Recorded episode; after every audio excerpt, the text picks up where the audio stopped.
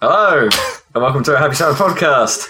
Uh, without Dan. Yep. My, my name is not Dan Train, who would normally be hosting this. My name is Robert Kemp, and I'm joined here by the usual idiot Zachary Burgess. I'm very usual. But we're also joined filling the extra seat. Well, it's not the extra seat because we don't normally have, have a seat, yeah. three people in the same position when we do this recently. But we have Kippers. The unusual idiot. We have Richard Kemp or DJ Kippling or Kippers or the other man with the beard. Podcast. Yes. yep. who likes doing a weird Zoidberg impression whenever he says podcast. Stop the podcast. So yeah, Dan's not with us because he says he is unwell in some form. I think he said he had a cold. Which probably makes him all snotty and sniffy more so than usual. You're also than usual, yeah. Yeah. I mean, none of us are particularly great for that. No. All particularly, we're all horrible, just in general. But like, as I was writing the message to him like a second ago, saying, so uh, uh, you know, I wanted to say like, get, you know, get well soon or something, but get well soon sounded too like I don't know, a bit, a bit too pansy, you know, like not not very manly. Get well, you fucker. yeah, well, I just I just said get well, and it's like, is that what? Just does that sound too commanding? Get well. yeah, just finger point. What would you say, Kippers? Just people say be well to each other, don't they? Do they? Occasionally, and that's the same thing. I don't tend to say people get well. No, I- I just exactly. say, oh, sorry to hear that. I'm, I'm not all. I'm not all about platitudes. It's just like That's my beer. Oh, there's your beer. I'm not going to drink your beer. it's like I don't give a shit about platitudes and social conventions. Fuck it. Well, that's true. We, we know that about you. You don't say bye. No. We have a hard time squeezing that out of you at the end of a podcast or a video or anything on tape or not tape. Digital tape tape. close enough. So yeah, Dan, we command you get well. There, I've done my niceties. Sort of. In a, in a way of exclaiming how not nice these they were. How's, every, how's everyone's week? You having a good time? Kippers, tell us about yourself. what do you want to know? Yeah. Well, we, haven't, we haven't had you on the cast for well over a year. Really? Yeah, Yeah. Damn. I'm pretty sure it's well over a year. The last, the only time I can remember, like last time we did it. Wait, words. the only time I can remember we had uh, um, Kips about was I think when Diablo three came out. Really? Yeah, and you were talking about that, and we were, well, in this house, but in a different room, upstairs, Oh. Right. using a Mac. Hex be upon the Mac. Yeah. I vaguely remember. I- I'm sure I did one on TeamSpeak once. Yeah, you might have done. Hmm. So it's been a while. But evidently, because we can't remember when the last time was. How's your cat? Fat. Okay, good. Is it fatter? No, I mean, he might be less fat. Mm. Gasp. Might be. Decreasing in the fat department. So what do they say when you take him to the vet? You know, and they put them on that scale. He said he was fat. Okay. they, give it like that nice little comment, and it's like with, with Minnie, they were like, "Oh, she's she was getting a bit bigger than I see on the records." And it's like, no one told us that. and it's like this time we put her on, and she's like, "Well, she's back to where she should be," and it's like we we didn't know she wasn't. she's not a fat cat, or not visibly. Okay. She might be big boned. I don't know. Dylan's definitely big boned. He's a massive guy. Just big everything. with a tiny head with, small, with massive eyes. he was um when I like when I cat sat for him a little while ago. He was doing stupid things like you know you pay. He does that thing where you pay him a lot of attention and then goes, "I'm really enjoying this claw." Like, but he doesn't just like play claw. No, he goes right for it, and he, he did back me around the face at one point because I was like, "Hello, kitty," and, and leant forward. It's sort of your own fault. Yeah, he leant forward. I leant forward and went, hello. And he's like, what? it's like, all right, I'm not doing that again. I was fortunate because he didn't get the claws out for that one, so I didn't end up with like a a, a nice cat based injury across my cheek. But it's still kind of funny. So there, So there. Dylan Tales. That was that was the internet cat moment. Well, our cats, our cats grew up together, technically. Yeah. Well, sort of. Nearly. How old was Dylan? Dylan was like a year, wasn't when Minnie? Yeah, a year or two. Yeah. And they used to chase each other around the house at four in the morning. Non-stop. Fucking. Oh. it was the worst. And, well. Well, I, I, think maybe we had sort of both the right and wrong idea because we thought, which is worse, right? Like having the cats run around you in the middle of the night, making a hell of a noise, getting into fights and stuff, or locking Dylan out of the living room and then just hearing nothing but Dylan trying to get in the living room all night. just ka-donk. It's like damn your cat and his ability to be like quite long and reach things. Sort of amazing that he figured out doors. Because Minnie doesn't give a shit. Well, your cat wouldn't be able to do it.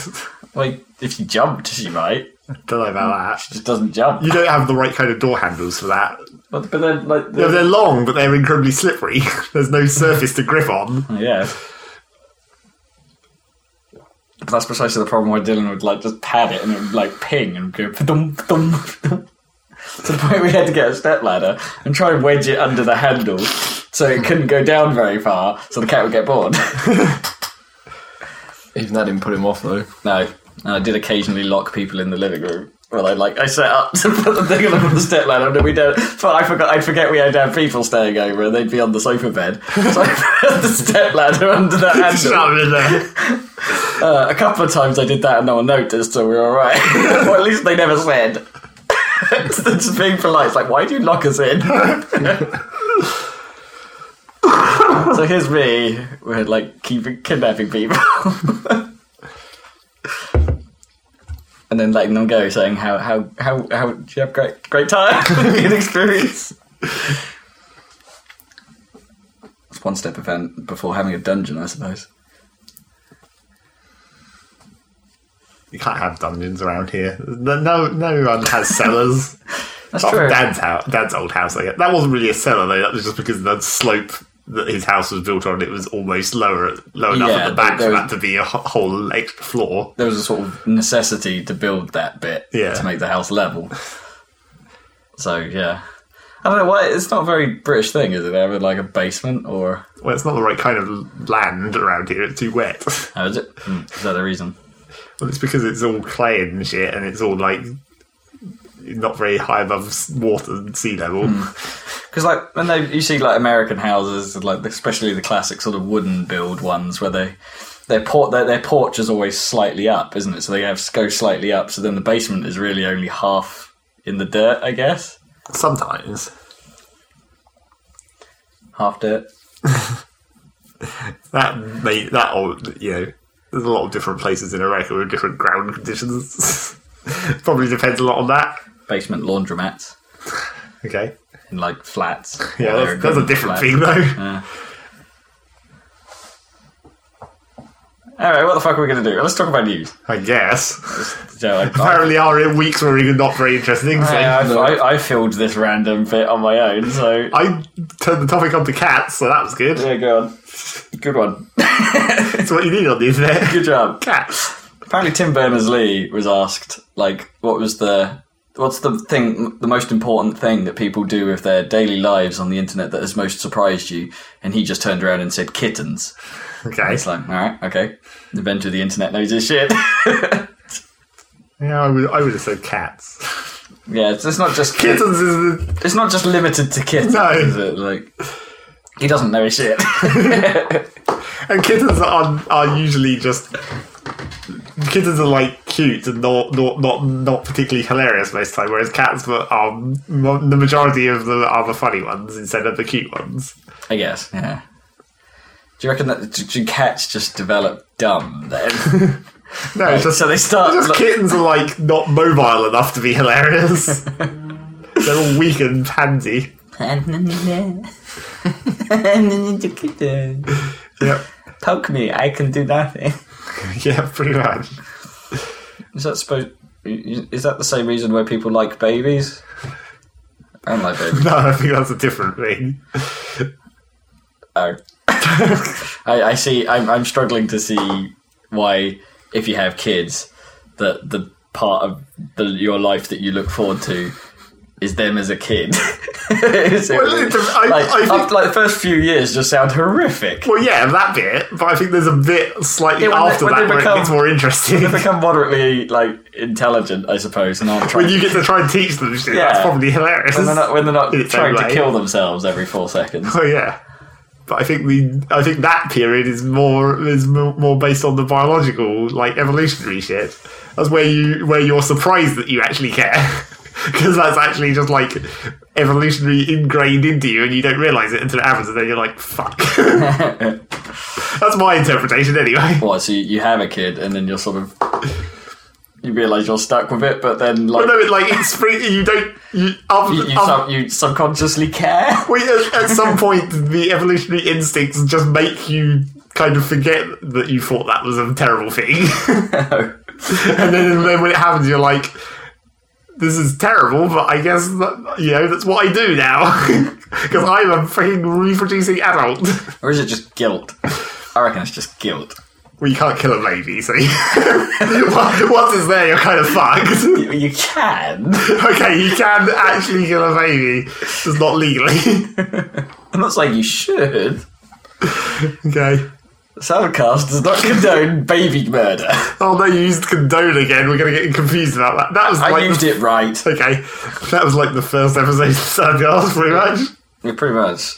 Yeah, condone means basically means endorse. Yes. So that's correct. Hopefully.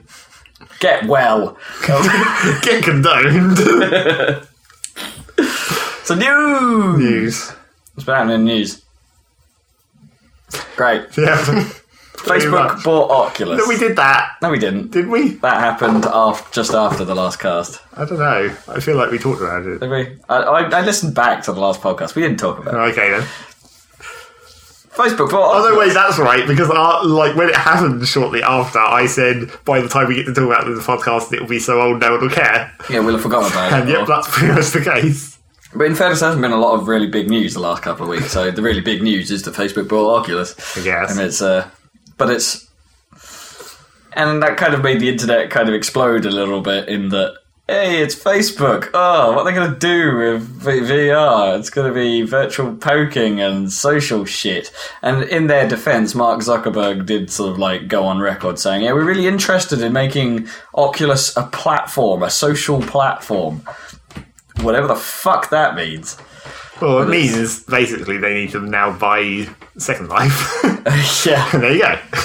the perfect combination of things to make it really terrible. That'd be the creepiest thing in the world. Yep.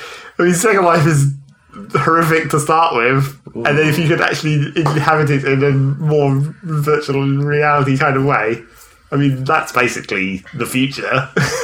Mean- but it would be nice if it didn't start so horrible to begin with. I mean, this sort of went.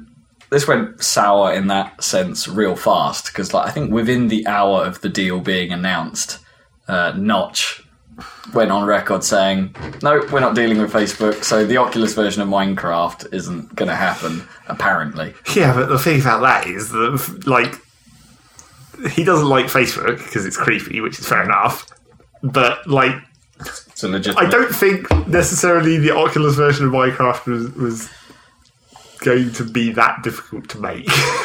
Someone may may write a chart, a plug. yeah, or pretty something. much. There already is one. Oh, fair enough. There you go. He posted it on that blog where he wrote that, that there's already a plugin that you can use. It's like, yeah, we're not going to make it anymore. We'll just use this. Because it's like they did that. Do you, do you remember? I'm not sure if I ever showed you the video where they did that. Where they did that render pipeline for Minecraft, where it just makes it like Oh, yeah, the super wibbly mode. yeah, super wibbly trippy Yeah. land, where everything just warps constantly. That was fucking awesome. So yeah, they already solved that problem. So I guess fucking, and it's not like he was making Minecraft. Well, no, true. Presumably he's still on scrolls. Whatever. or the third thing that they're making that I can't Yeah. remember the name of.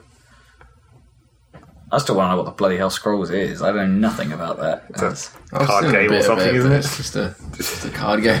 Oh, is it? Oh, oh, that's different. That's not what I was expecting at all. What were you expecting? I, I, I sort of had in my head like some kind of ye olde styled RPG, like a little bit in the lines of. Well, that would, be the, that I would make the lawsuit event about the Elder Scrolls make much more sense. Yeah, I mean, I think the problem was that I've associated it a little bit with Penny Arcade because uh, I can't remember his real name, but Tycho Yeah. is essentially doing some writing for it, isn't he? Says Yeah, he was maybe. involved with Yeah, it at I the think- early stages. So it's I th- in my head I have Penny Arcade Adventure, like but in a sort of ye olde setting as opposed to Right. so there. But let's like what, what does this actually mean? Basically, all it really means is that Oculus have a stable financial backing, probably for at least a couple years, and Uh, I you know, and maybe they would have some more pressure to get a product out within those two years. Well, I Pretty want, much all it means. what I want to know, which I I haven't really seen, but I haven't really been paying that much attention. I want to know what John Carmack thinks about this. Well, because I think that would be He did funny. post a blog about it. Yeah, he, well. he did. He did. He did raise up and say, "Look, well, this doesn't change anything." Well, yeah, but Like, we, I don't mean what his actual comment was. Facebook allows us to think about scale in a way we haven't thought of before. So presumably that he means scaling up the business to like production, like capability and things like that, because of money. Yeah, but I, I think what he meant by that as well was not just game application though. Maybe, yeah. Like, but but then Which is what does what that everyone's even complaining mean? what else is there? Well, yeah, what does there's that even mean? It's Stuff like- like, what what someone said um, was sports events where you get a front row seat at a sport event and you use your Oculus to That- see, okay, it and watch it in 3D and stuff there's like that, Some logic And to concerts that. and stuff. Yeah. which would be pretty cool, I think. But Yeah, there's some lo- there's some logic to that. I'll give you that.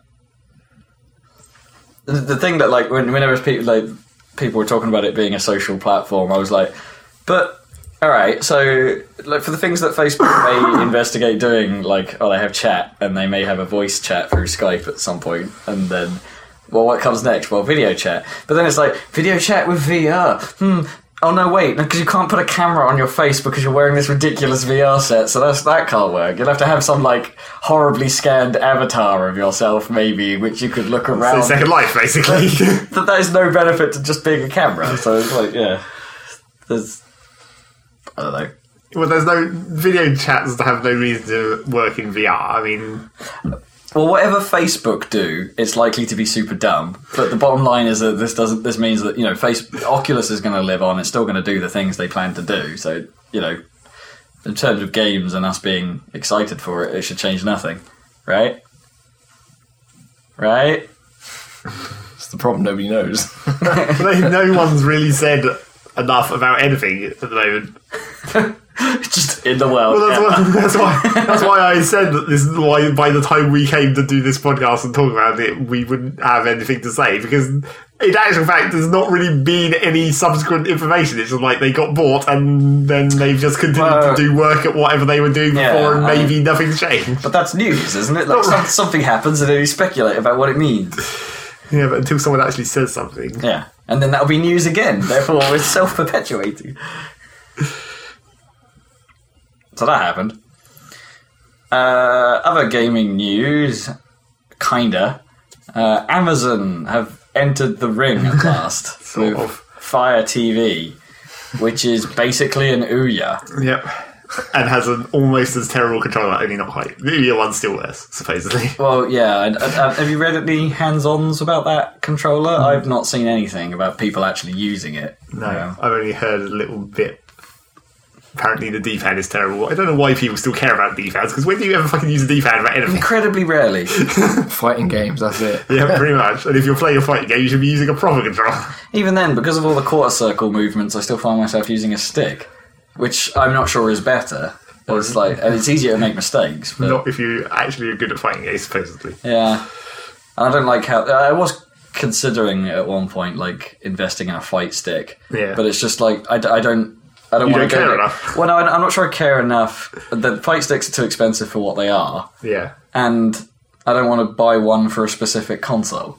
I want to buy one I can use everywhere. Hmm. Like, you know, because theoretically people seem to think that the PlayStation is a better platform for fighters than 360 was, for instance. Hmm. So I, I don't quite understand that personally, but it's like that's just where the community seemed to go.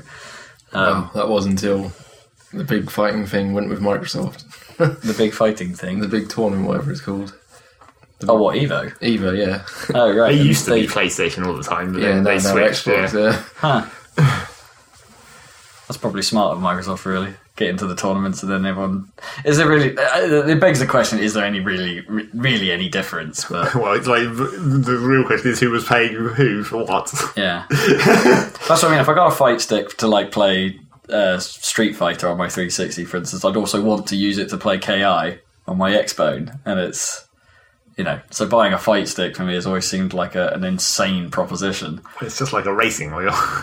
so Which you, was an insane proposition, and yeah, I did buy it. Yeah. But, but but that's because Forza Two was awesome at the time, and there was no.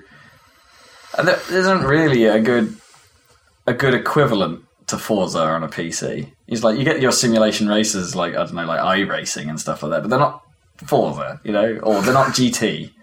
well, like, they, hmm. they might be getting closer nowadays.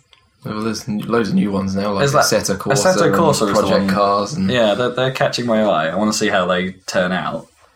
They have the problem with those things is they can they can always end up kind of shit. Like there was that was it uh, GTR was it called or something? Where they it was it was basically Le Mans style racing cars or um, stuff like that, and especially being to be an you know really good simulation and stuff like that, but it's almost impenetrably so that it I just didn't find it fun or engaging, and it's like and the handling is almost too realistic, so it's so easy to fuck up that you're just like I don't know how I'm going to pick this up in any way, and uh, and so you know that's the that's why I'm sort of watching those slightly half-assedly because it's like I have I can't help but worry that they'll turn out like that. well, Project Cars is coming to console. Yeah, which may mitigate some of that because I'll have to make it work on a controller. but yeah, so fire, which we've actually not talked about at all. Again, there's not really anything to talk about. Well, Uh, I'm very confused by it because I've been reading quite a lot of like forums and stuff about what people think of it, and generally speaking, a lot of people are quite positive about it. And It's, it's like it's weird. In concept, it's not a bad idea because the, when the Ouya came out, like one of the things people liked about it is it was a pretty good thing to stream media to, like a tiny one hundred dollar box that you can stream from your like DLNA server your videos and stuff to. That's not a bad deal, really. You know, before that's the realms of a PS3 or a Roku box or something like that, and they came in and sort of undercut all that with something that could pretty much handle it. And it's like, oh, all right, can fine. you do that with a Raspberry Pi? You probably could, but I don't know if a Raspberry Pi has enough power to decode HD video. and, But, sli- and it's slightly less user friendly. well, yeah. a little bit. So you know, I can sort of see the point for those, but but then I don't get the point in putting a device like that out because the marketplace that would be interested in in one would almost certainly already has have something that can do all of that. It's the only reason I think Amazon are interested in this is because of their dipping the toe into the waters of video streaming. You know, because now you know if you're an Amazon Prime member, you get some stuff. Because I think don't they own Love Love Film. Film? Yeah, so you get like I don't think you get the complete Love Film catalog, but you get some Well, stuff. I, I I was Love Films, now I'm Amazon Prime. Oh, oh, so Love Film is now Prime. is it's it? the same thing. Yeah. ah, okay. So you do get everything that was on Love Film, but Love Film selection is terrible anyway. So Netflix. it seems to have gotten a little better since Amazon took over, though. So does this mean you now have an Amazon Prime account, like for Yeah. deliveries and stuff? No, I only have the the, the video side. I was about to say, so you're not paying like the eighty odd pounds a year No, for no. Amazon Prime. I pay like five quid a month or something for unlimited video or whatever. Yeah. Well, actually, that's not far off. The that's like sixty quid a year. but, yeah, so like, the only reason I can think of that is maybe people who use Amazon and perhaps go into Prime. That maybe the Fire TV will eventually be offered as like a hey, if you go if you sign up for Prime, you'll get one of these, so you can stream your video to a room in your house as kind of a an extra sell. But flying in the face of that is the just how much investment they're putting into hiring games people. You know, like the purchase of Double Helix a while back is you know it's nothing to be it's nothing to be sniffed at. Uh, they Well, if anything, it's disappointing because they made an awesome game. And they made two awesome games recently. And then they've been required by Amazon, so they're going to be making shitty Android games from now on. oh yeah uh, well yeah did, did you hear who's picking up the the work on Killer Instinct. Yeah, Iron Iron Galaxy. Galaxy are going to pick it up. Who are, who are pretty awesome. So, so Dave Lang is now working on Killer Instinct. Yeah, but they're That's pretty, not actually. they're really good for You can't though. say that that's a, like a, a really awesome thing because really, they're, it's like they're not. They're No. not going to change anything in It's just going to be them doing the work. they, they will be making more characters. They'll be doing the main Yeah, but what I mean by an awesome choice is because they they're good at making. They made loads of really good fighting game ports. yeah, so they'll- yeah, they have they have got a pedigree. there'll be some element of knowing what they're doing in the in the back end, I guess, because it's not like they. Yeah, well, look past its weirdness. They wrote Divekick from scratch, Well, and that kind yeah. of stuff. So, it's, so I, yeah, that that I, that seemed like a good move to me. If- I, it was, I was a bit worried that Microsoft were going to hand it off to some real shitty studio, but you know, at least Iron Galaxy have you know some history of this, so that's okay. Haven't they got something better to do? Well, that's pretty much Iron Galaxy's remit most of the time is just picking up the pieces, isn't That's it? true. I think this is probably one of their biggest projects. To be fair, isn't it? Killer Instinct. It's like one of the biggest IPs that they've probably had. Oh, I don't know. They have a finger in a lot of pies. Hmm. Iron Galaxy, uh, like sometimes just uncredited. So, Well, yeah, like you know, they're, they're actually. But I mean, involved in quite a actually- almost from scratch, I guess. Well, in terms of the new content, I suppose, yeah, because like the new characters and the new environments won't have been built by No. built at all at this point. But Yeah, but I don't think I. I don't think they will have much control over that. That was probably like all of the added stuff is probably already pre-designed, and they're just building it. well, to, yeah, Possibly, to a point, yeah, they might be pulling. Well, obviously, Killer Instinct has a lot to pull Yeah. from that they haven't touched yet. So it's They already, even if not actually pre-designed for this generation, it will be look at the old game and just do that. Eh, well, yeah, Still have to balance it and everything properly, don't you? yeah. yeah, that's the bit where they're at, that where they have a slight amount of knowledge about fighting games, and that will come in.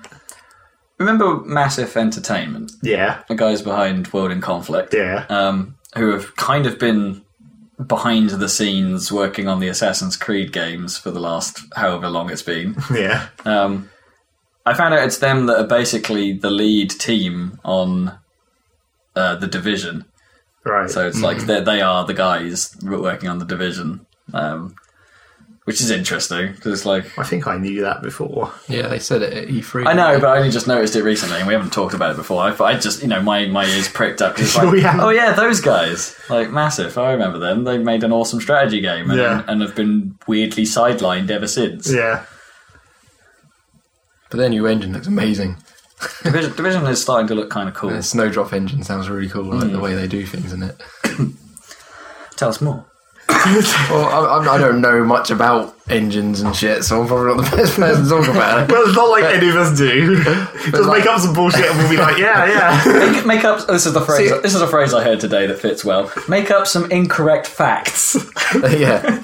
So it's like, to me, it looked cool, but to someone else, it might be, oh, that's nothing new at all. yeah, But like, they had, um, the way they were like building maps and stuff is they would like place like an asset, like a building, then they could just like stretch it and stuff like that, and it would automatically like make it fit and Oh, I see. all this kind of stuff. They've added sort of like rules for how it should make buildings, basically. Yeah, kind of. It was really weird. They were Speed just placing stuff Yeah, and speed- they could speed just building. stretch it out and it would work. And then the way they code is like a flowchart. Oh, weird. It had like a weird flowchart type thing. So instead of coding, they just flowchart stuff. Oh, that might be more their more how they do the scripting side of it, I guess, rather than like straight programming, well, yeah. Like scripted events and because Possibly, I don't. there's I don't- normally a as say, I don't have a fucking clue what they're talking about, but there's sometimes you'll a have to watch the video and see what you, you make Yeah, of it. interesting. There's sometimes a shortcut that like the tooling of a of a big game world will often have like shortcut capabilities like that to because there's just so much going on, like you know AI routines and stuff like that. They need some way of abstracting it so someone can design what it does rather than having to think about the programming side of it. If you see what I mm-hmm. mean? It's like we've got these behaviors. You can choose, like a bit like Project Spark, I guess. We've got these behaviors. You need to figure out how to make them work mm. in a human-like way. You have to talk to us about Project Spark a bit later. I've barely used it, but oh, Yeah. yeah, it's interesting. Most of it's broken at the moment. That's pretty much all I've got in news, to be honest. It's like. It's been quiet. Like some Mario Kart Eight stuff stuff's been coming out. Because news. is it actually released? Yeah, I'm not sure. Have I? Because the, the you know the retro tracks have all been announced, like what they're they're going to be, and and are they all the traditional way? It's like just like why did you pick all these maps that weren't the best maps of the old games? Well, but the problem is, is they don't like to repeat themselves with the retro maps. yeah, I know. But, I mean, come on. So I, think I think they've brought back Toad's Turnpike or whatever it's called from N64. They Like, sort of already, they sort of already have that map every time. It's yeah, just they always have a car level, don't they? They have a traffic level. They've, they've done a SNES level, but they've you know 3Dified it and stuff, and um, it actually looks kind of neat 3Dified. Sort of keeps in with the thing, but they've added like little lumps and where where the carts would be carving out the track and stuff if, the, if things had been driving around it a lot. So it's, and I, it's beginning to look kind of cool. I know in my heart it is just going to be another Mario Kart game, and that it's just going to be the same old shit. Hmm. And most disappointingly, it doesn't sound like they've got local multiplayer right again. Hmm. And that when as soon as you go above two players, the game drops to a, a, a 30 frames per second low detail mode. Hmm. So it looks bad and doesn't run well.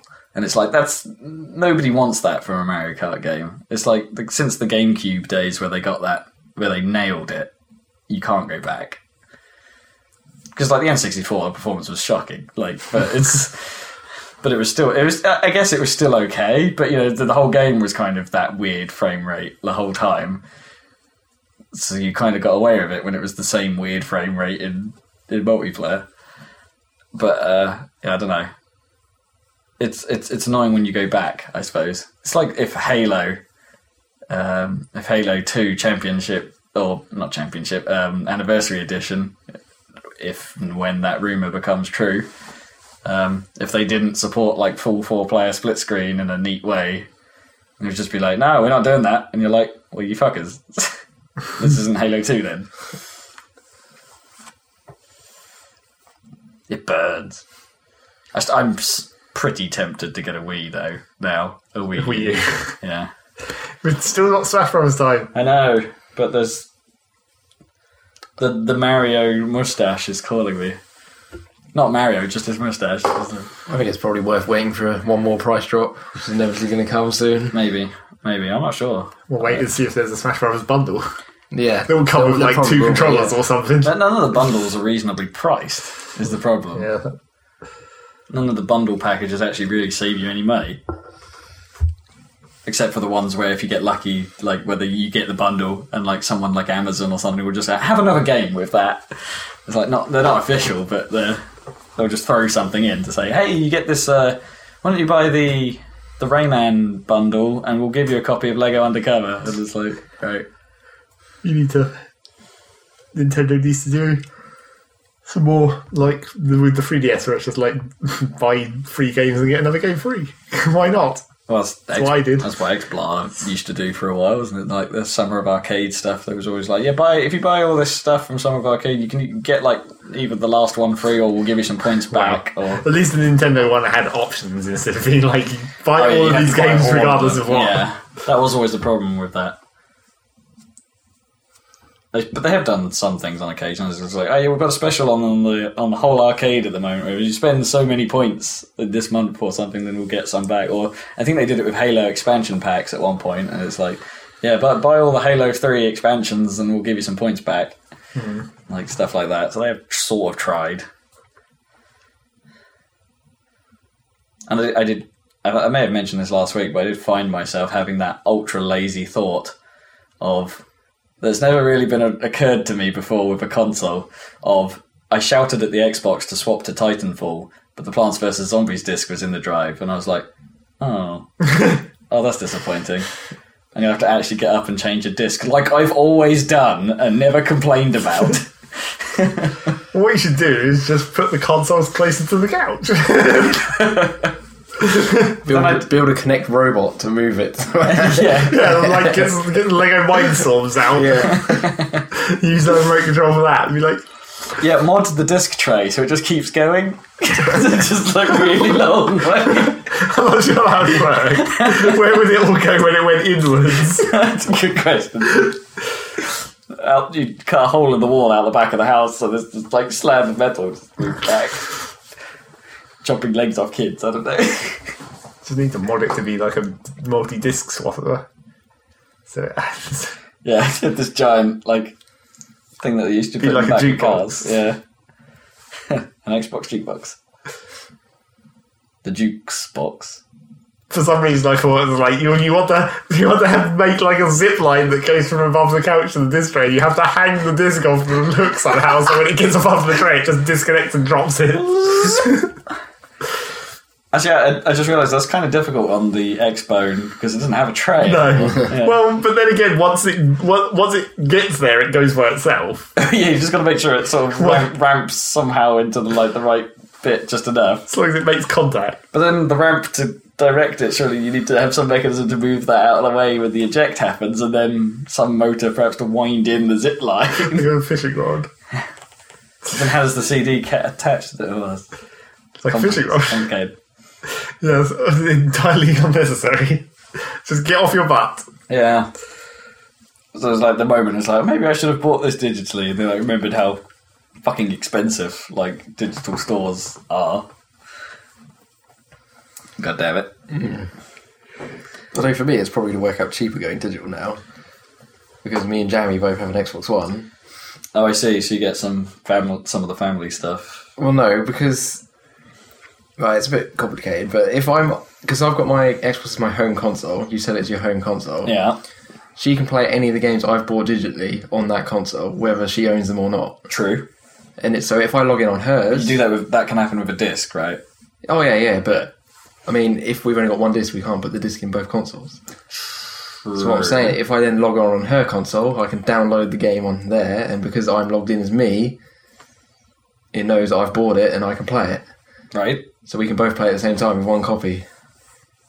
Does that work? Yes, it does what, work. If you're, but you can't be signed in on both consoles. At the No, I don't time. have to be because that's my home console. Anything that I own, anyone can play. Oh, I see.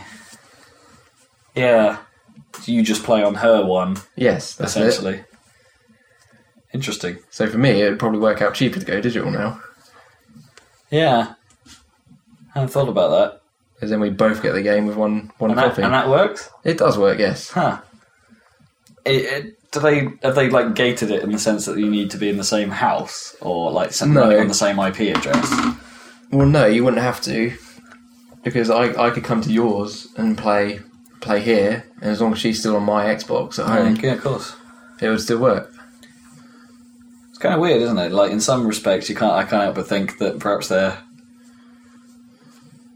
you know, some of the partners they work with would have gone. But that means like you- you're costing us a sale when you do that. It's a very obscure, like it's a very situational route though, because she has to be on have, my you Xbox. have to be. Yeah, you have to be playing on not your console yeah. for that to work. But I suppose, yeah, if you had a had a house full of gamer kids who all for some reason want their own console, then maybe that makes sense.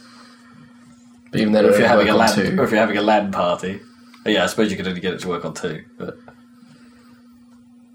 it's still, pr- pretty nice. yeah. Well, it, it makes you know it starts to sound kind of extreme if you like say you got together a LAN party to play something and you're like, Yeah. well, we we need eight copies of the game. No, we don't. We need four. if we've got it digitally. Yeah, if you've got it digitally and don't need the disc. Bones. Um, any more news? No. Phil Spencer. What, What about, about- what about Phil Spencer? He's the head of Xbox now. Who's Phil Is Spencer? it Phil Spencer? I forgot his name. It's a guy. Maybe Phil Spencer. Is it Phil Spencer? Oh, Oh, yeah, no, I know he who got he is. promoted to, a, to He- the head He's of the head, head everything. of Xbox He's- now, yeah. Oh, right. So the he- smarmy looking one. He's the guy that always goes on stage with like a jacket and yeah, t-shirt. yeah, that's him. He's the head of Xbox now. Okay. Not that news story. And he's Well- actually really cool because Well, that sort of makes some sense, you know, because he's the, like the only higher up left. it I is suppose. Phil Spencer. Yeah, that is him. Yeah. but he, he's an actual he's really cool though because he's always on Twitter answering I people. don't like his face. no, I don't like his face. I'm sorry, Phil, but But that's really good news in my opinion because he's always going on about how games are priority for him, and he's always on Twitter answering people's questions about stuff, and he's really like honest. oh, so he's a good community guy. yeah, he know he, he's really like open about stuff. Like you, people ask him stuff on Twitter all the time, and he'll just go, "Yep, whatever," and answer it or Hmm. or whatnot. So he's really So he's actually quite a strong face, you think, for the Xbox brand. I think it'll help at this point. Strong face. Yeah, okay. I I think knew that, I knew that was coming. I think it's what Xbox needs right now because he's pro game orientated. Everyone at the moment is saying Xbox isn't pro gaming. Yeah, I, I suppose like um, when Mattrick was about, perhaps you got the expression, you know, the expression, the feeling that perhaps it was too business orientated, his way of thinking. And you know, Marc Whitten was very much a techie guy, but he didn't ever really take the lead.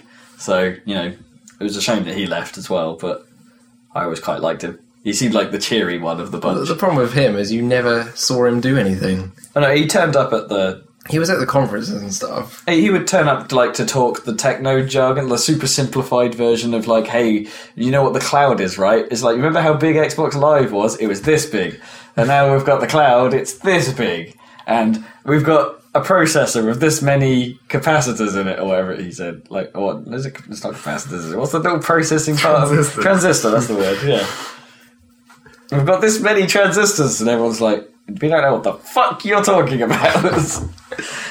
but he always seemed very happy about it.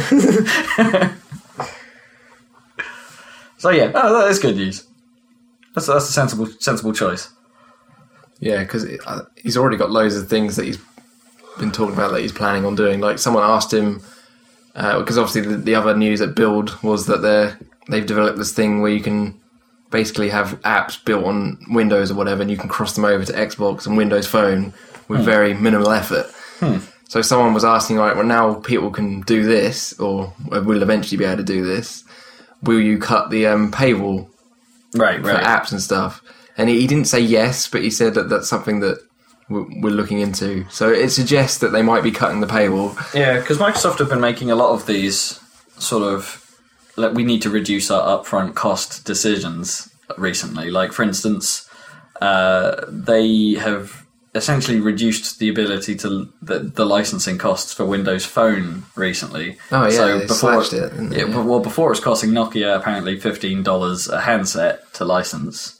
Um, which doesn't sound like a great deal in terms of the whole price of the phone, but that is fifteen dollars of pure profit gone um, to practically nothing. Yeah, I think at Build they said it was zero dollars on anything under a seven-inch screen or something. Right, right. So yeah, anything other than a tablet Basically, is yeah, now free, which is uh, a hand straight out of the Google playbook. yeah. A hand out of the playbook, whatever. Fuck, a page out of the playbook. a page out of the Google playbook. So in, you know, I, I think Microsoft are finally finally being forced to realise that they can't rely on monopoly anymore for the way they think about business. Like you know, Windows, even the Windows front, you know, they've reduced the cost of upgrades significantly. Like, um, in, if, I think it's free from eight to eight one or something when that happened, and will be free next time as well or something. Like they're, they're sort of starting to realize they can't do this, and they need to provide services like a decent app store, uh, like the Apple model, to continue consumer revenue because that's how consumers think now. Mm-hmm. And it's they can still rely on their old techniques for enterprise because enterprise don't care. Basically, it's like they don't mind paying. That makes perfect sense to them because they don't change very often. And So it's like when a, a single outlay makes sense to business, but as opposed to subscription models, which seem to make more sense to consumers. I don't know. I'm still sort of like cagey on the idea of things like Office, for instance, like because if you bought a copy of Office, uh, know, even if even if your workplace bought a copy of Office, uh, just how often do you think you need to change that?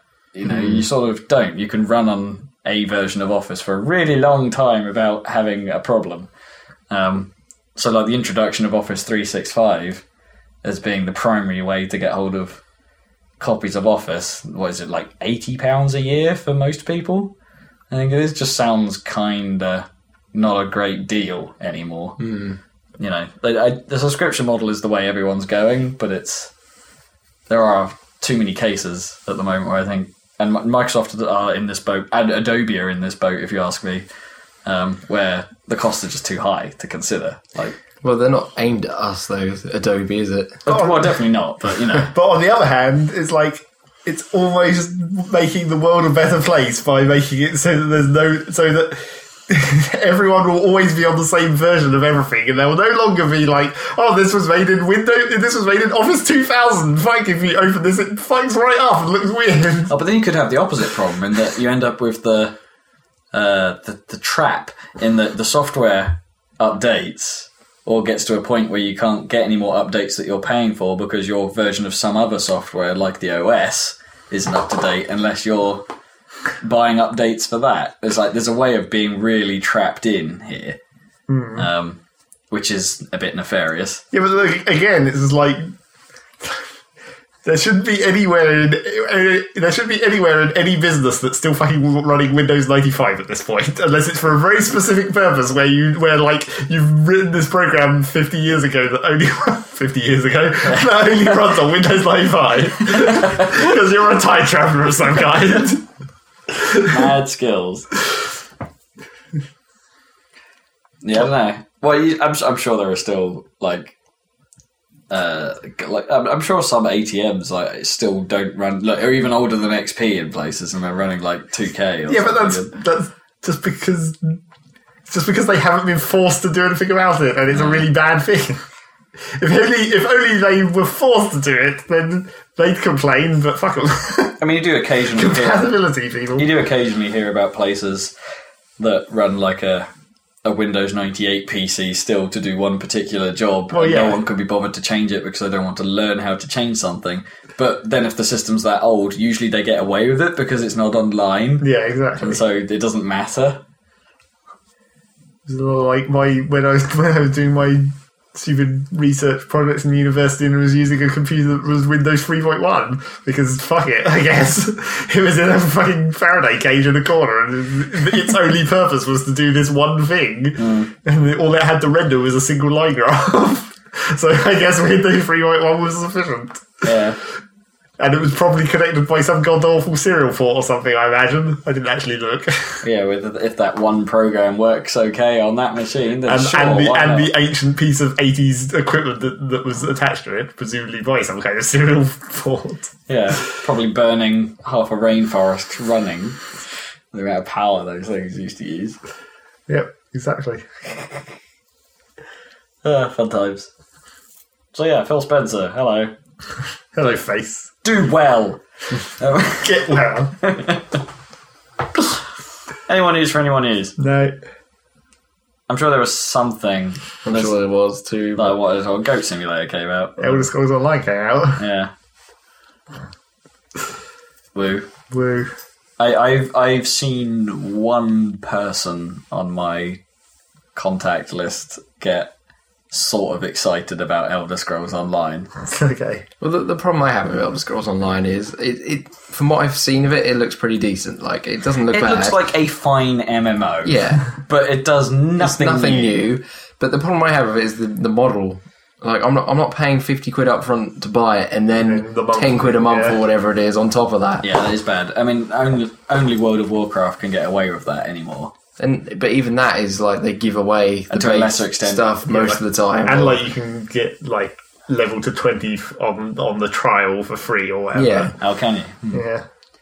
Eve, does Eve still operate with an upfront and subscription model? I don't know what It's their actual starting purchase is because they do it on Steam, don't they? But that's you just buy it and it gives you a month with that. Oh, yeah. So So you just you just buy like months. Yeah. Now there isn't like an upfront. Speaking of which, I guess it's completely irrelevant news because no one actually cares about Eve. They're now making. They they used to have the buddy program where you could send out basic.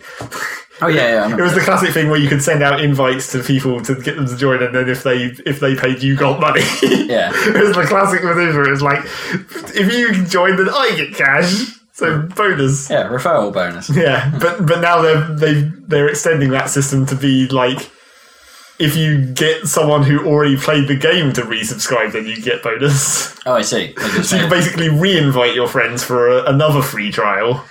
that could work uh, for someone like you, I suppose. yeah, I can basically get everyone back in for seven days. Yeah.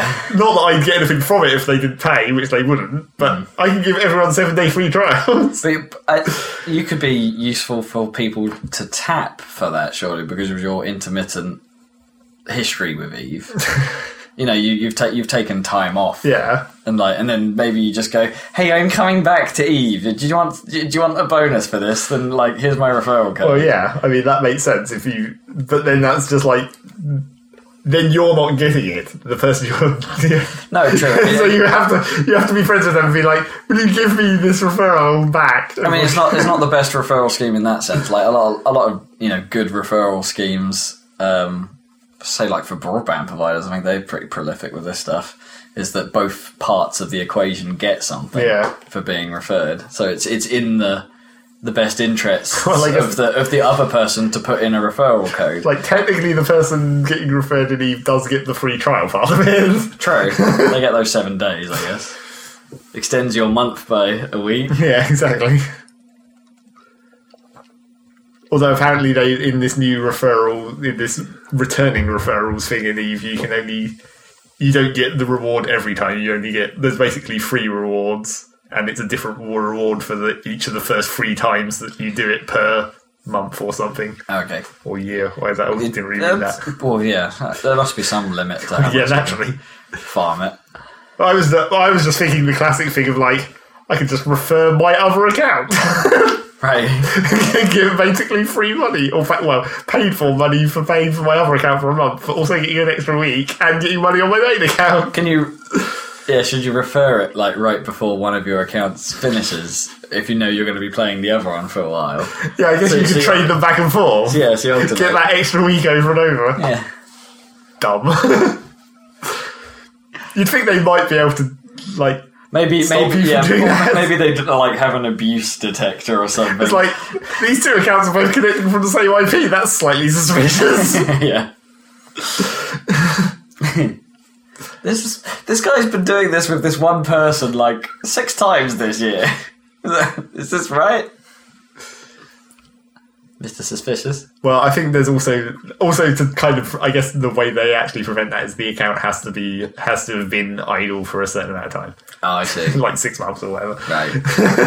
so it's not You actually. can't do it every month. Damn. That's less cool. well, it's fine. It's sensible from a business perspective. I guess I have like two more Eve accounts that I could do that with.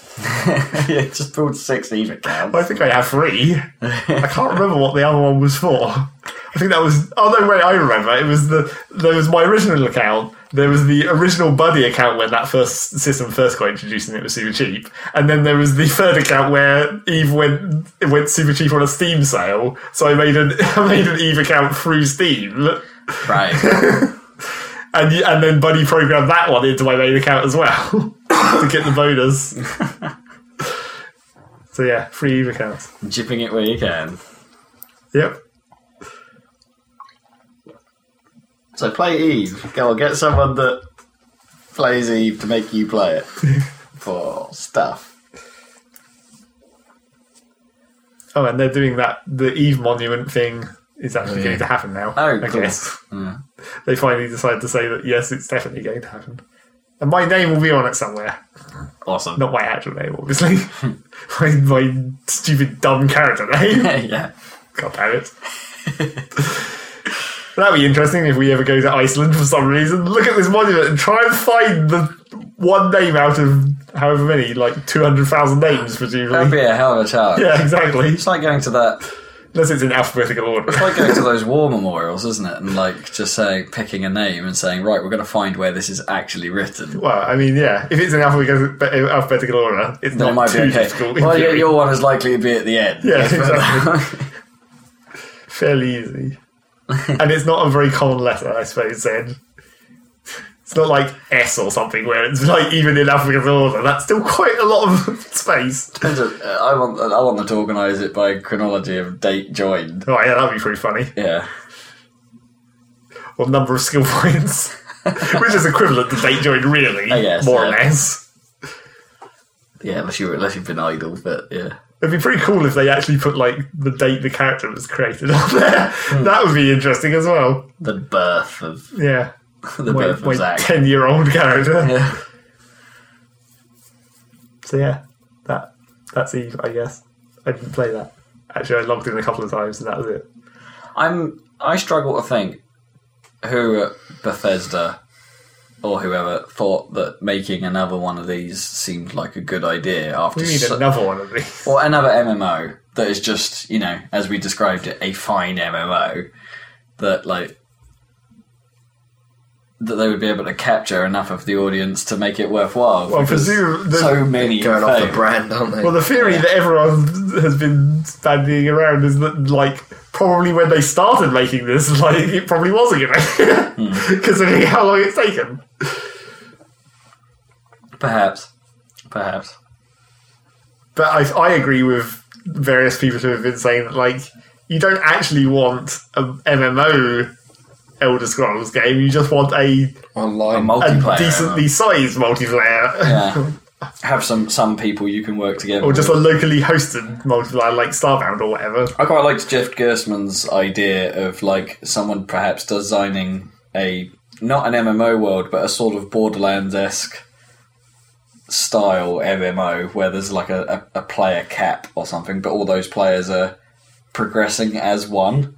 Right. So like you can all go off and do your own thing, but essentially the world is changing as a result of what you're all doing. So if one person achieves a quest, that quest is gone Well, uh, because someone's done it. maybe, but then, No, it's sort of like the an actual actual world mechanics like that sound. yeah, but then, then you definitely would intriguing. have, then you definitely would have to be doing that with like friends because otherwise you just Yeah, get ex- super pissed. exactly. Yeah, you'd have to. They would. It would have to be like an organised thing, and there'd have to be a way of managing that. And I'm not saying that's an easy thing to pull off, um, because well, think about it this way. Perhaps that like it would open the floodgates for. Uh, an experience like that that could have multiple different ways of playing out. Like, so perhaps you end up with a replayable MMO that's like actually different each time. Um, you say to your mates, it's like I don't like the way this has gone. Let's, let's all. I don't like my character. Let's all start again. And it's like, and it would actually be okay to do so because everyone would be doing different quests, and perhaps the order in which you do the quests or don't do the quests or fail the quests changes things. That to me sounds like a really good. Well, I say good. It's a massively ambitious thing. Yeah. But it would be really cool to see someone try.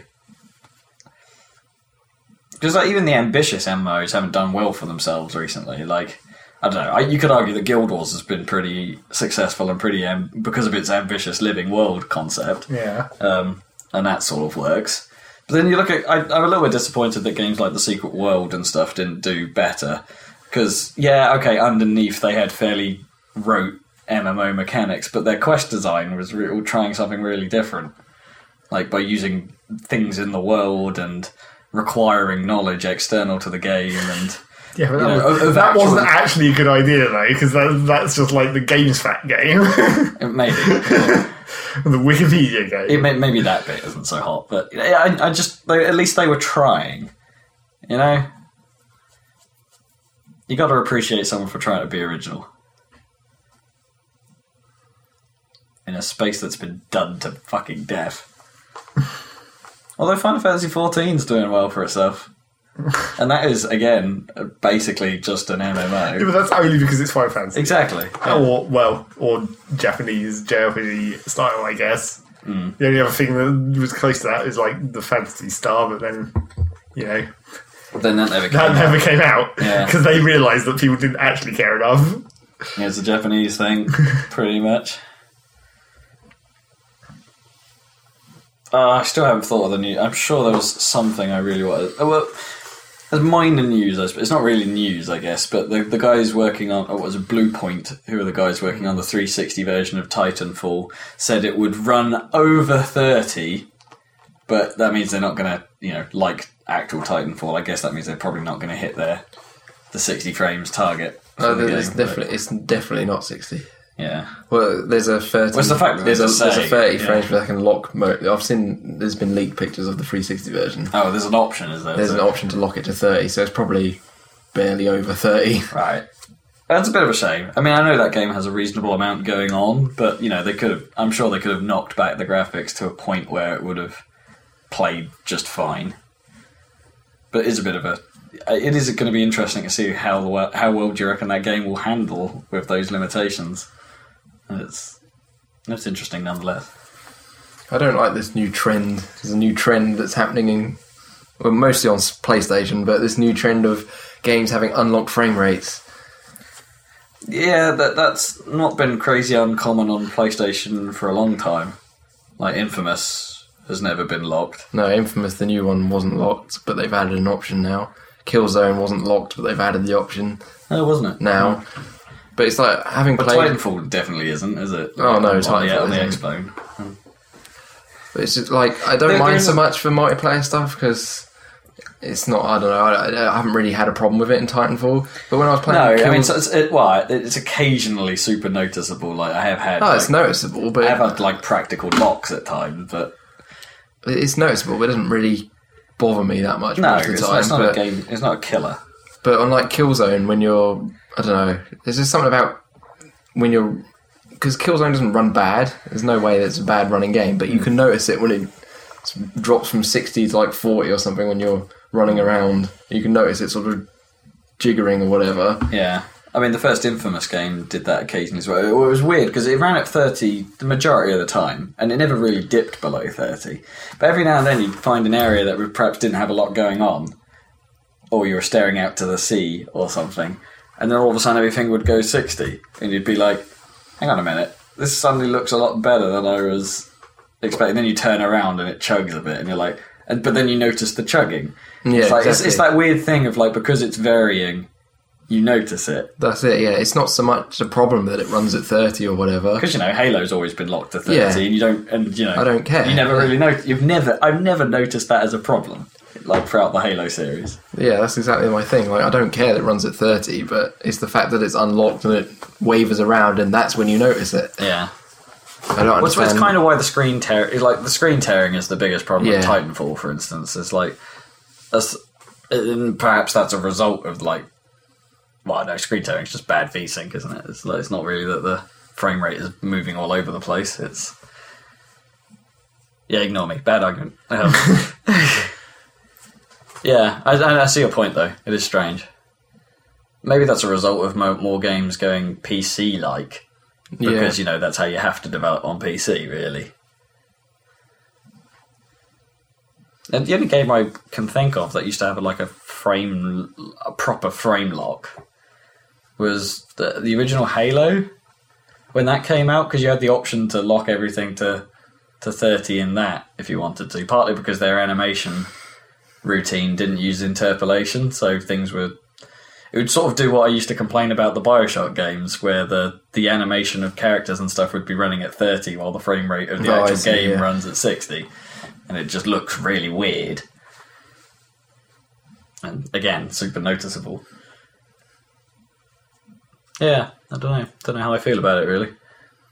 It's like maybe it's nice in in some aspects. You kind of feel maybe it's nice that the game lets you run, lets itself run faster when it can, but it's the jarring nature of the change.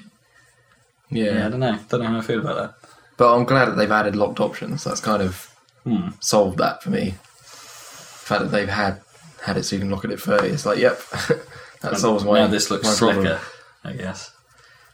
More consistent. I mean, maybe that's what what you associate with consoles, I guess, isn't it? Like this Yeah, that's the thing. Like, sort of slick, consistent experience. I mean, there are games obviously that slow down and stuff like GTA 5 and whatever. and sometimes it can't be helped. Yeah, but I mean, generally speaking, games on 360 and that are locked at a set frame rate Hmm. 90% of the time. Yeah,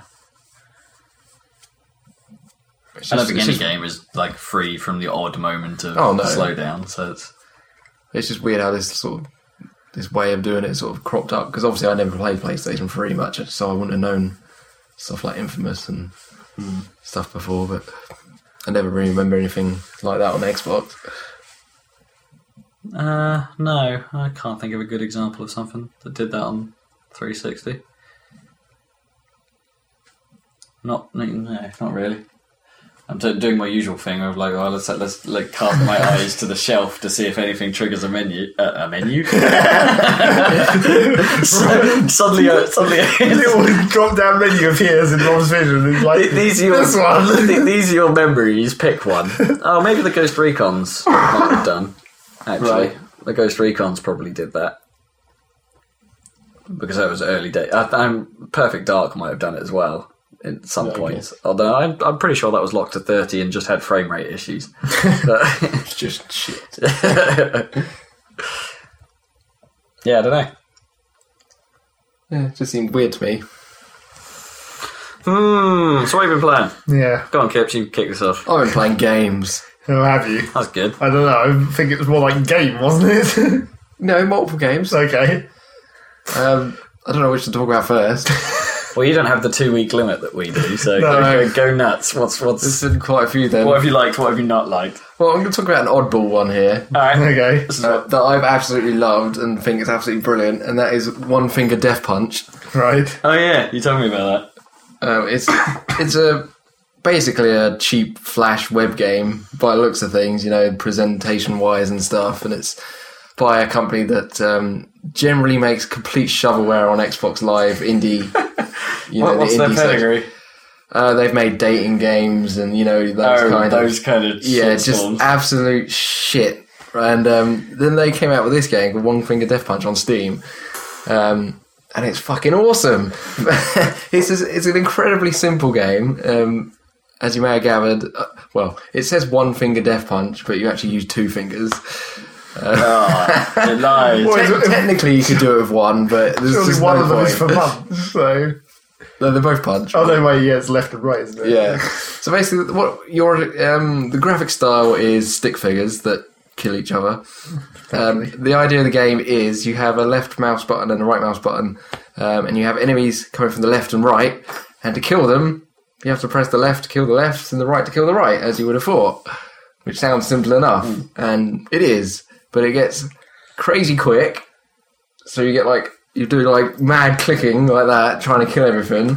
It's got a lot of like there's different types of enemies that you can fight. So you have ones that need three clicks to kill, but it could be two on the left and then one on the right to kill it, and whatever, and it switches up like that.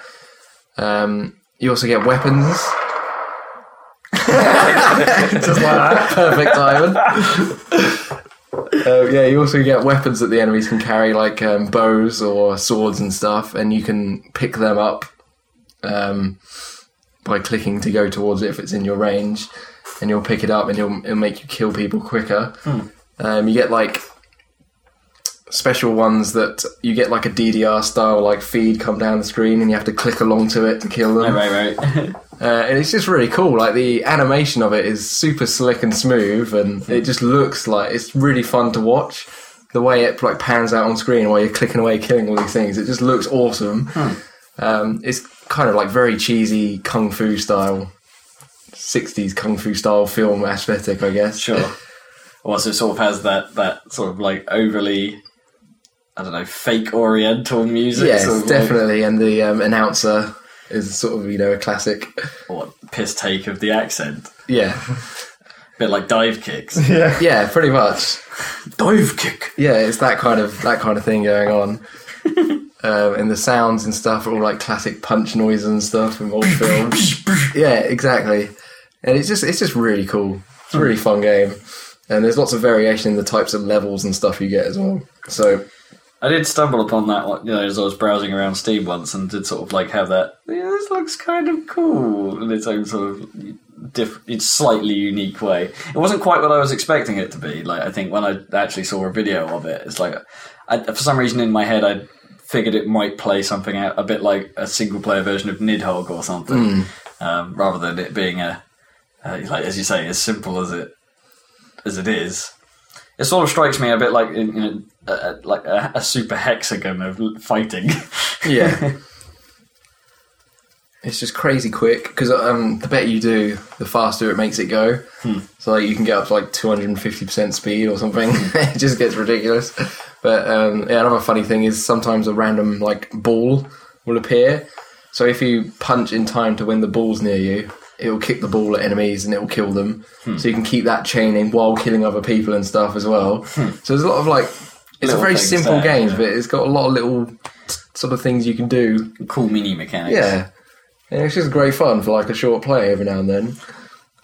Oh, okay, sp- speaking of super hexagon, Yeah. like this is a random aside. I did on Dan's recommendation and other Dan, uh, Dan Cassidy from Cambridge, play the Terry Cavanagh version of Flappy Bird. Yeah.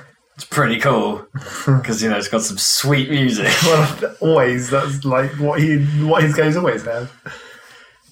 Yeah, check that one out because he's like obviously it's like it's it's even harder than Flappy Bird because like the the range of flap is like super high, and you, he's also added like this dive button that makes you like drop super quick as well, and so like an insanely hard fast game is made even harder and faster, and it's it's genius. Easily the best version of that I've seen so far. I've not- I know I've not seen many, so that No. that means nothing. All right, so one finger death punch. That's Yeah, uh, I- Sam I Cast highly recommend. Yeah, it costs. I don't know how much it costs now on Steam, but I picked it up for like a couple of quid or something from somewhere. Bargain. From somewhere. It was like a, on a bundle site with a load of other shit, Yeah, but I only bought it for that because it was cheaper than buying it on Steam. Naturally. so yeah, uh, uh, great game. I think I played like six hours or something, so it's well worth it. Yeah, that's that's three times the pound for hour ratio. Definitely, it's awesome.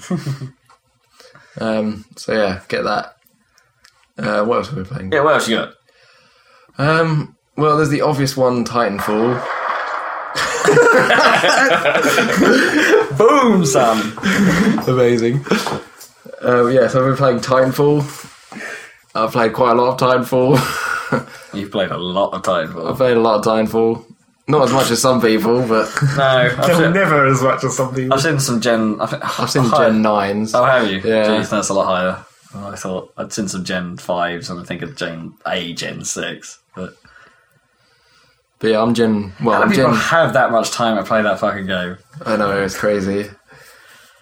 But I'm How can people stand to play that game that much? It's Yeah, like that- it's so that is- intense. That is the, It other- is that is pretty the other intense. thing. But then again, and, and we sort of thought about this. Like when the beta came out, I did probably put in like a good ten hours over that hmm. weekend. yeah, but you you wouldn't have been able to continue after that. It'd be like, holy shit, I need a break at some point. Yeah, I gotta admit, I haven't been able to like zone into it quite as much as like perhaps when it first came out. Like those first, that, that first weekend, I was so into it. That was all I wanted to do. And it's like, yeah, I think like when the actual by the time the actual game came out, I was a tiny bit over it. You know, just not not. I wouldn't say like over over it, but you know, the, it diminished a little bit in that you know a couple a. T- I could go like two or maybe three hours in one go and be, and then and then I'll hit the wall and be Yeah. like, ah, you know what? Yeah, this is. You have that realization, I think, like I do with like quite a lot of multiplayer games, where it's like, just what is the point? Well, see, I only ever play multiplayer games pretty much. it's pretty much all I play because I just love it. But I, I have noticed it's one of those games where it's not like COD. uh, It sounds weird, but it's not quite as addictive as COD in a way because with COD, it's literally you're fighting re- real people only all the time, and it's a lot more satisfying because of it Uh, yeah, in that respect. There's a feel good factor to besting a human. Yeah, but it is like the matches are longer in Titanfall, depending what you're playing. I feel, and they and they've Oh, increased the, the, the the time and stuff on attrition now, so it's even longer. Oh, have they? Oh, that's that is good. The attritions sometimes felt quite short. yeah, they've increased that. well, I think they almost doubled it, something like that. So the games can go on quite a while, and it does get pretty intense sometimes, depending on the map and what kind of role you're trying to play or whatever. See, I, I've sort of. I never entirely got into the competitive side of Titanfall. It's like, you know, when it, I never quite got that. Jesus Christ, Gibbons, what is going on on your phone? Boom! I don't know. I never hundred percent got into the, uh, you know, the, the the the to and fro of the actual mechanics of the map. Like, okay, when you're playing like a Last Titan Standing and maybe a CTF game, it's sort of it feels like more of a big deal because the you know the the core game types are about this one thing. Hmm. But when you're doing like like it, even like attrition or the pilot hunt or the hardpoint games, I I just don't care. Yeah, You know, what I mean, there's nothing about the game that really makes me care about winning or losing so much. It's it, a bit like COD. I only tend to care about your have I done personal okay. score. Yeah. Yeah, I mean, I have to say, like normally I don't play things like Hardpoint and Capture the Flag that much, um, especially on Call of Duty because I don't know, they're just not as fun. Um, but on Titanfall, Capture the Flag is probably the best mode It's so damn good. I, I go through phases with it. Sometimes it's amazing, and other times it's just super annoying. It, I think it's It, it depends it's on the so team. dependent on the teams Yeah. that it match makes you with, and it's so dependent on the map. Like I don't think I don't think many of the maps really work for it. Some of them are brilliant for it. Like I quite Overlook, which is a level I don't really like the majority of the time, suddenly takes on a whole new life as a CTF map, Hmm. and it's it kind of works then. Whereas I hate its hardpoint locations. well, I And think it's- I think that's just multiplayer games in general. Though you have to have a variation in Sure, size you, you need, and yeah, you need design, you, and, and, you know they, they do try and you know you have to try and mix it up on occasion, and you know for some ty- game types that's going to be better than others, and it's so in that respect it's good that CTF exists for me because it makes that map have a use, yeah, whereas otherwise I would just dislike it. So they kind of save themselves there. yeah. You never, no one's ever going to like all the maps on every mode. That's the thing Hmm. with multiplayer stuff. Like someone will probably love that map on whatever. because like but the last Titan standing, although like for the it, for the lack of strate- strategy and like communication that Titanfall seems to have, like you don't hear many people talking to each other or trying to sort out what they're going to do and that kind of thing. Like by the time you're reaching an end of a last Titan match, which are often quite close. Like they don't often get like just whitewashed. It's like you often like so many games you end up coming down to like oh it's three apiece. The next one wins um, situation, and the teams are desperately trying different things to sort of outone. It's like you have a squad of a few guys just take the longest route possible to try and get behind you in some Yeah. in some way nobody was expecting, um, or you'll have like. Oh, I have seen one game where the, the, the Zack tactic applied, where Hide the Titan. yeah, where a large number of players from the other team just hid their titans and all went out on foot, and it was that was a kind of a funny round. Because it was such a pain in the ass. Because the rest of us were all in our titans, and the guys were just like being flies around us. Yeah. Until eventually they started making mistakes, and we killed the pilots, and then you know the round became a piece of piss, and we won it. But it's it's like that. That stuff does exist, and that ad hoc craziness of what people are trying works so well in that game mode. Um, but you don't really see it anywhere else. Like perhaps in CTF, occasionally you'll see something something genius, mm. like the strategy I talked about the other week, where I just if you can time it just right and you have the right burn cards and stuff, being able to drop a Stryder in with a dash core ready at just Yeah. the right moment is you need to watch some of my one charges because I recorded some CTF stuff and some of it was so ridiculous. like it's just so much fun. Like But then, but then the flip side to like CTF, why I don't like, why I think it's bad in places, is that some of the levels are so got so many routes. yeah, The finding a flag carrier is so hard. Whereas you know, like traditional map design from like the Quake and UT eras, there's you know there's defined pathways the majority of the time, mm. and so like being able to try and choke where the the flag bearer is going to go, and you know to a lesser extent, Halo was good at that as well with its map design until you got like the big vehicle levels, but the the uh, a lot of the a lot of the main levels still had routes you had you could watch and be like, oh yeah, they're probably going to come through here, so I'm going to hang about. Uh, you, you can't really do that so much on Titanfall. You have to. Mm. There are just so many routes. yes, but it's all about tactics, isn't it? like you can, it's all about wall running and stuff as well. Like if most of the time when people have the flag, they just either run along the floor like an idiot, That's me. or they'll run on the roof. Which nearly always means you can probably catch up with them if you use if you're decent at wall running. Yeah. Or you floor even floor running will catch up with someone that's trying to roof Yeah. run. Most of the time. Or even just jump on the back of a friendly titan, that works. Yeah. I, I had some really great great games just chilling out on the back of a Titan. Like it was on um I spent a good half a game just on the back of a friendly Titan once, like because we were doing we were we were kind of whitewashing it a little bit, and it was a I think it was a an attrition game on Demeter, and I was just chilling on the back of a Titan with the Archer, just firing at stuff. So like this Titan I was on was just killing stuff faster than it could be hurt because we've got two two sources of firepower coming from it, and it was. That was that was actually pretty fun, despite the difficulty of trying to aim whilst on the back of a Titan. Yeah. that, that kind of worked out. It was just kind of cool, and it definitely boosted my spend some time on the back of a friendly Titan challenge. Dumb.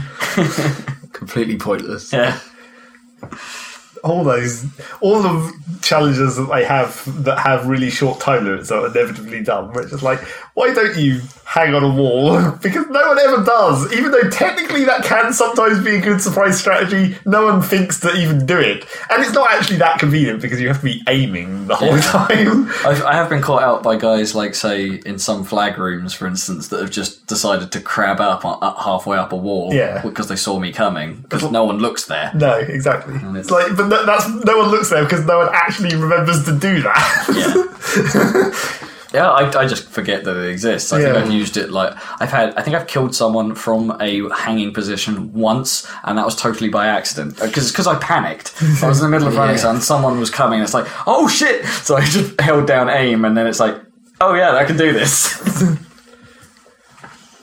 I also feel part of my problem with Titanfall is that the majority of the weapons are pointless. I think Zach had this beef. Was it? It was like the sniper rifles are complete l- naff. You're never going to need to use them. I don't mind using the DMR, but I'm not a big fan of the Kraber. They're both pretty awful though because Yeah, it's, I'm using them to try and force myself to use them. Is the Yeah. thing. I've been doing this a lot this this last couple of weeks. I've been trying just not to use the carbine. yeah. Well, And I, realizing that none of the weapons just feel as good as using the carbine. I absolutely love the LMG. That's my weapon of choice. Oh, I can't use that for The shit. LMG's amazing. It's so I, tr- good. I really tried and I just cannot use it. It's like I, if I get caught out, they just like the kick is so extreme. That Well, I'm the thing to- is- Well, it has the it has the same thing as the stupid LMG in twenty one forty two. Yeah, it's like it's more accurate it. the longer you fire Yeah. it. so you have to. But if you get caught out and you're like firing it, you have to be the one that fires first by some margin to get any kind of accuracy on what you're trying to shoot at. It's, Well, the the thing is, it's got loads of ammo, so you're better off pre-firing. oh yeah, just just hold all the time. Yeah. So, so like, if you think there's someone there, just fire while you go around the corner. Yeah. That's what I do. I mean, that's not a tactic. I, I, 'Cause it- it's hard to train me back into that tactic because of you know the. uh, I'm I'm a map watcher, like much to Zach's surprise. Like I'm, I'm watching. I watch the the map. map all the time. Well, I started to- looking at it slightly more, Titanfall. but then it's just like I'm still not. The only time, well, no, actually, I guess Can I still put a haven't- suppressor on the LMG. I don't remember. I, I never used one. I would on it, hope but- That'd be really funny I think you can. I'm not sure, but I've never used one on it. But because you could just you could pre-fire and no one would see you. maybe you can. I can't remember. I just don't find the map that useful even when I do look at it because there's just too many. There's too many different heights people can be at. Is the main problem. Hmm. It does say though. Well, The little lights yeah, are isn't see, that's but- like even tinier than the dots. that's not something you see at a quick glance very often. Yeah, I use the map all the damn time. You have to. It's like I've been trying to train myself to do the Spectre hacking thing more often. yeah, I don't Like- like that. No, I've no, I don't think I've ever. I did it to get the achievement, and then I stopped. and Rob didn't even know you could do it for a start. Oh no, I did. Well, he, or he sort of vaguely knew. I didn't. did. I, I didn't know the how uh, liberal the timing actually is because my, I don't know. I, I never saw the prompt. Right. Like You have to. Oh, you have to be the, pro- the prompt, right next yeah, to them. the prompt and by that time you appears. shot them. yeah, because but you can you can actually do it from some distance away, and you're sort of lunge. Yeah. Yeah. It's like, but I didn't, I didn't realize you could do that, so I never thought that was a useful tactic. It was just like, well, I'm this far away, I'm going to shoot him. Yeah. And it's, The, ma- I I would do it more, but the trouble is, I I just never realised that they're robots until I've already started shooting. Yeah. Yeah, it's just like it's a red name. Shoot at it. Oh wait, I maybe should have had that instead. there is that too. I was using the ice pick for a while, and that is kind of The cool. super fast hack. Yeah, that is kind of cool when you start doing that. Like, There's no, there's no other use for it though. Or the turret. yeah, but it's almost pointless. oh, I don't know. As, I- a, as an added thing, you're better off having something else, surely. Sometimes. Can't remember It what is- else goes in yeah, that slot. That, sl- that slot is kind of crappy. There's as, as the one with like Dead Man Trigger and stuff in it. And it's- Yeah. What are the other ones? Like, oh, explosives. That's the one I always use. And Oh, the explosive kit. Yeah. Well, that just gives you like an extra couple of nades most of the time, doesn't it? well, yeah, one extra nade, hmm. which is much more useful in my opinion, especially satchel charges. Yeah, I've only just get started to try and figure those out. But Oh, I think the delay on activation is the tricky part with them. There's like there's a short delay uh, like when you try and activate them. yeah, but it's exactly it basically exactly the same as the C4 in COD. Yeah, It's no different, apart from the explosion seems bigger. explosion does seem enormous, yeah, and they can actually do some nasty damage to Titans as well. Yeah, if there's shields down, they'll take off a good quarter at least. Yeah, pretty, I, not I have been killed by satchel charges unexpectedly. Oh, well, that's that's a new thing I've been doing. You know, when you pretty much when you rodeo now, everyone always either gets out or electric smokes you. Yeah, because pretty much wouldn't guaranteed. Yeah, exactly. But yeah, everyone, everyone gets out of the Titan with me. Yeah, they just immediately jump out. and Yeah, it's- it's like the done thing now. But mm. was in the beat and nobody did it. No, no, no one, was, no one seemed aware that what that meant. It's like someone's rodeoing me. What the fuck does that mean? yeah, I sometimes wish there was some kind of team indicator. Because it's Yeah. like if there was just a way to to, to say to your Oh, team, we- "Oh shit, get this guy off me," when there's two titans standing right next to each other, and the other one could just punch him. Oh, but I guess that's the point, though, isn't it? It's like it's supposed to. Yeah, if you were talking, it would be people. Like, it's just like I want a commo rose. a lot of the time, I just hit Q. I'm just like I'm trying to spot things, and it's like I- that's I- not the right button. I was In fact, doing- this button doesn't do anything. I was. I, I did that during the beta on the PC as well. It was just like, uh, oh, that doesn't that means nothing. That- yeah. I kind of wish you could spot because it would yeah. Spot would be be, really nice. helpful. Like you can see a pilot from miles away, but you can't quite communicate where they are because the levels are so complex. It's like I think when me and you played a couple of times, and like there's only, there was only one or two times where I could sort of sensibly say where the pilot was in relation to you. It's like, hey, there's a pilot on your left, and you're like, yeah, I see him.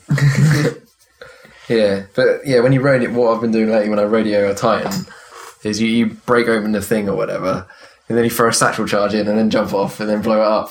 Yeah. Yeah. I was wondering whether that actually, how that actually functioned because I'd never actually tried it with the satchel charges. Do they they do they stick then? yeah, they stick. Yeah, hmm. Yeah. And What- they, didn't, they, what- didn't, they didn't strike me as like the sticky type because they just look like a backpack. Yeah. So it's like I thought, well, if I shove it, uh, if I try and shove it, is it just going to fly somewhere? So I jump off and land on it or something. The one thing that happened to me one time related, which is essentially the same as that tactic, only maybe better, was like someone rodeoed onto me and then I tried to jump out and he just threw a satchel charge onto the ground and blew me up. oh no, I've seen, much, I've, much of I've seen that quite a bit after you mentioned it. Yeah. Well, yeah. One of the ones I, I've done is when someone's on my Titan, I get out, throw a satchel charge at the Titan, and blow it up, and that kills them. Does that do damage to your Titan? Or no, because it's friendly. Isn't Well, it? yeah, I mean, it's your one though. I mean, Yeah, it doesn't do anything. Yeah. So that's a pretty cool way of dealing with it. but uh, yeah, I, that was before I had electric smoke, and now I just have electric snakes. I never use electric smoke. I always use the vortex shield because it's so useful against other Titans. Yeah, Vortex is pretty amazing. I just prefer to keep firing. Because you, if you're up against a chain gun, you just take so much damage if you have no way of stopping it. If you, if you haven't got a shield. I don't worry about the chain guns that much. Well, if you haven't got a shield, they rip through you like nothing. it's crazy how much damage they do. Like, whereas most of the other weapons are pretty even, no matter whether you have shield or not, kind of thing. I guess. Yeah. Well- the forty mils quite bad. Yeah. Whereas the chain gun just destroys you if you haven't got your shield on. And then, and then you can also, as I did a couple of times, it was like it's always fun when you can use the electric smoke to do to like basically use it offensively as well. Oh, Like- yeah, yeah. like when- Char- charge in, fire it, and then, Well, no, not just like that, but there was like there was one time when th- when there was a there was just like a pilot in a clump of rocks and no one could actually shoot at him, and we were all in Titans, and then it was just like, well, if I stand really close to the rocks and just smoke, it will cover enough of those rocks to kill that guy.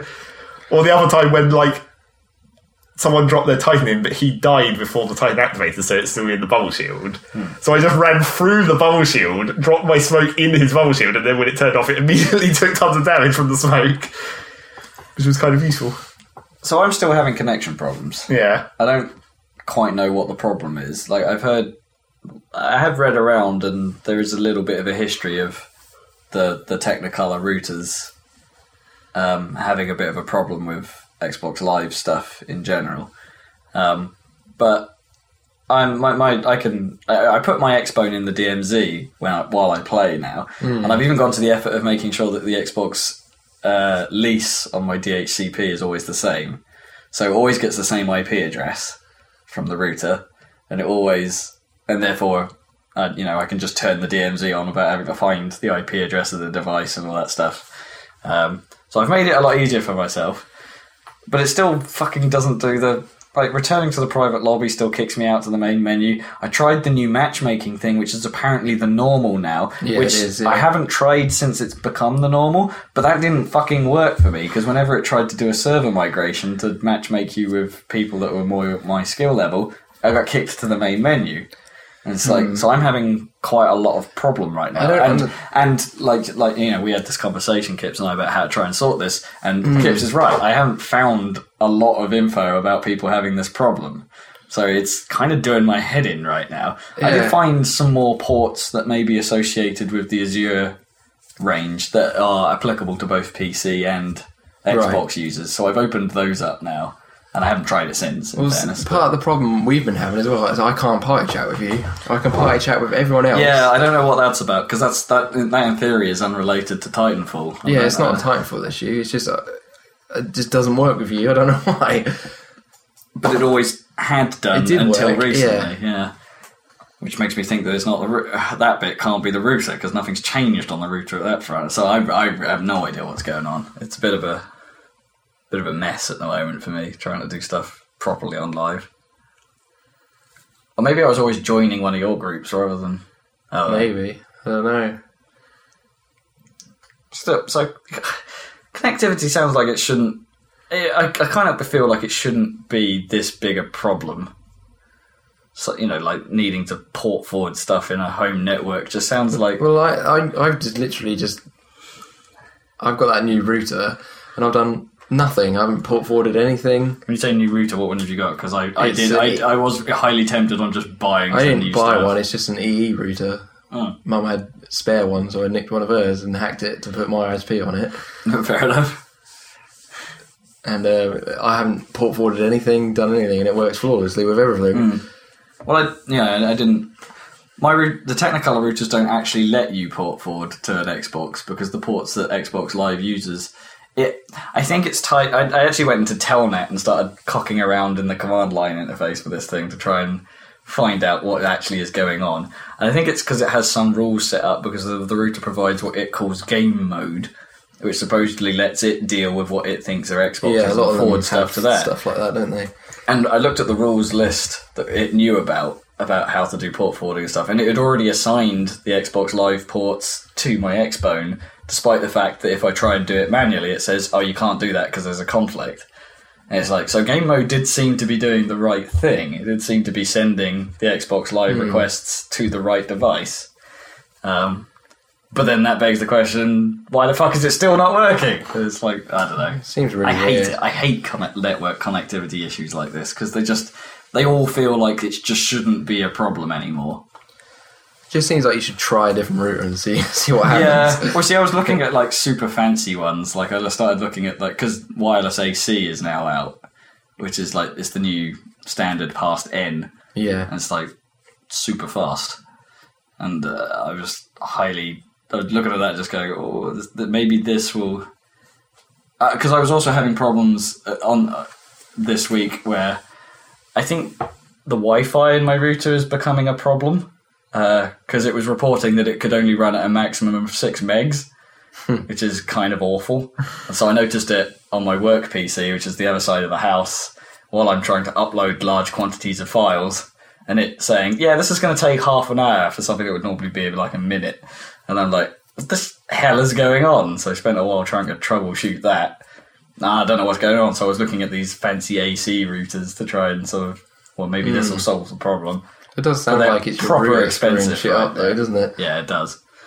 They're proper expensive though, AC routers right now. They're Like you need to Oh, go, yeah. you need to be a hundred pounds plus or something, whereas you can you can probably get by with like a thirty quid Oh yeah. router these days easily. You could probably pick one up on eBay super cheap just to just to see if it works. Yeah, it's highly tempting because I do not like this router. I don't like the way it. It's been fine up till recently, but I, the interface has always been such a bastard to use.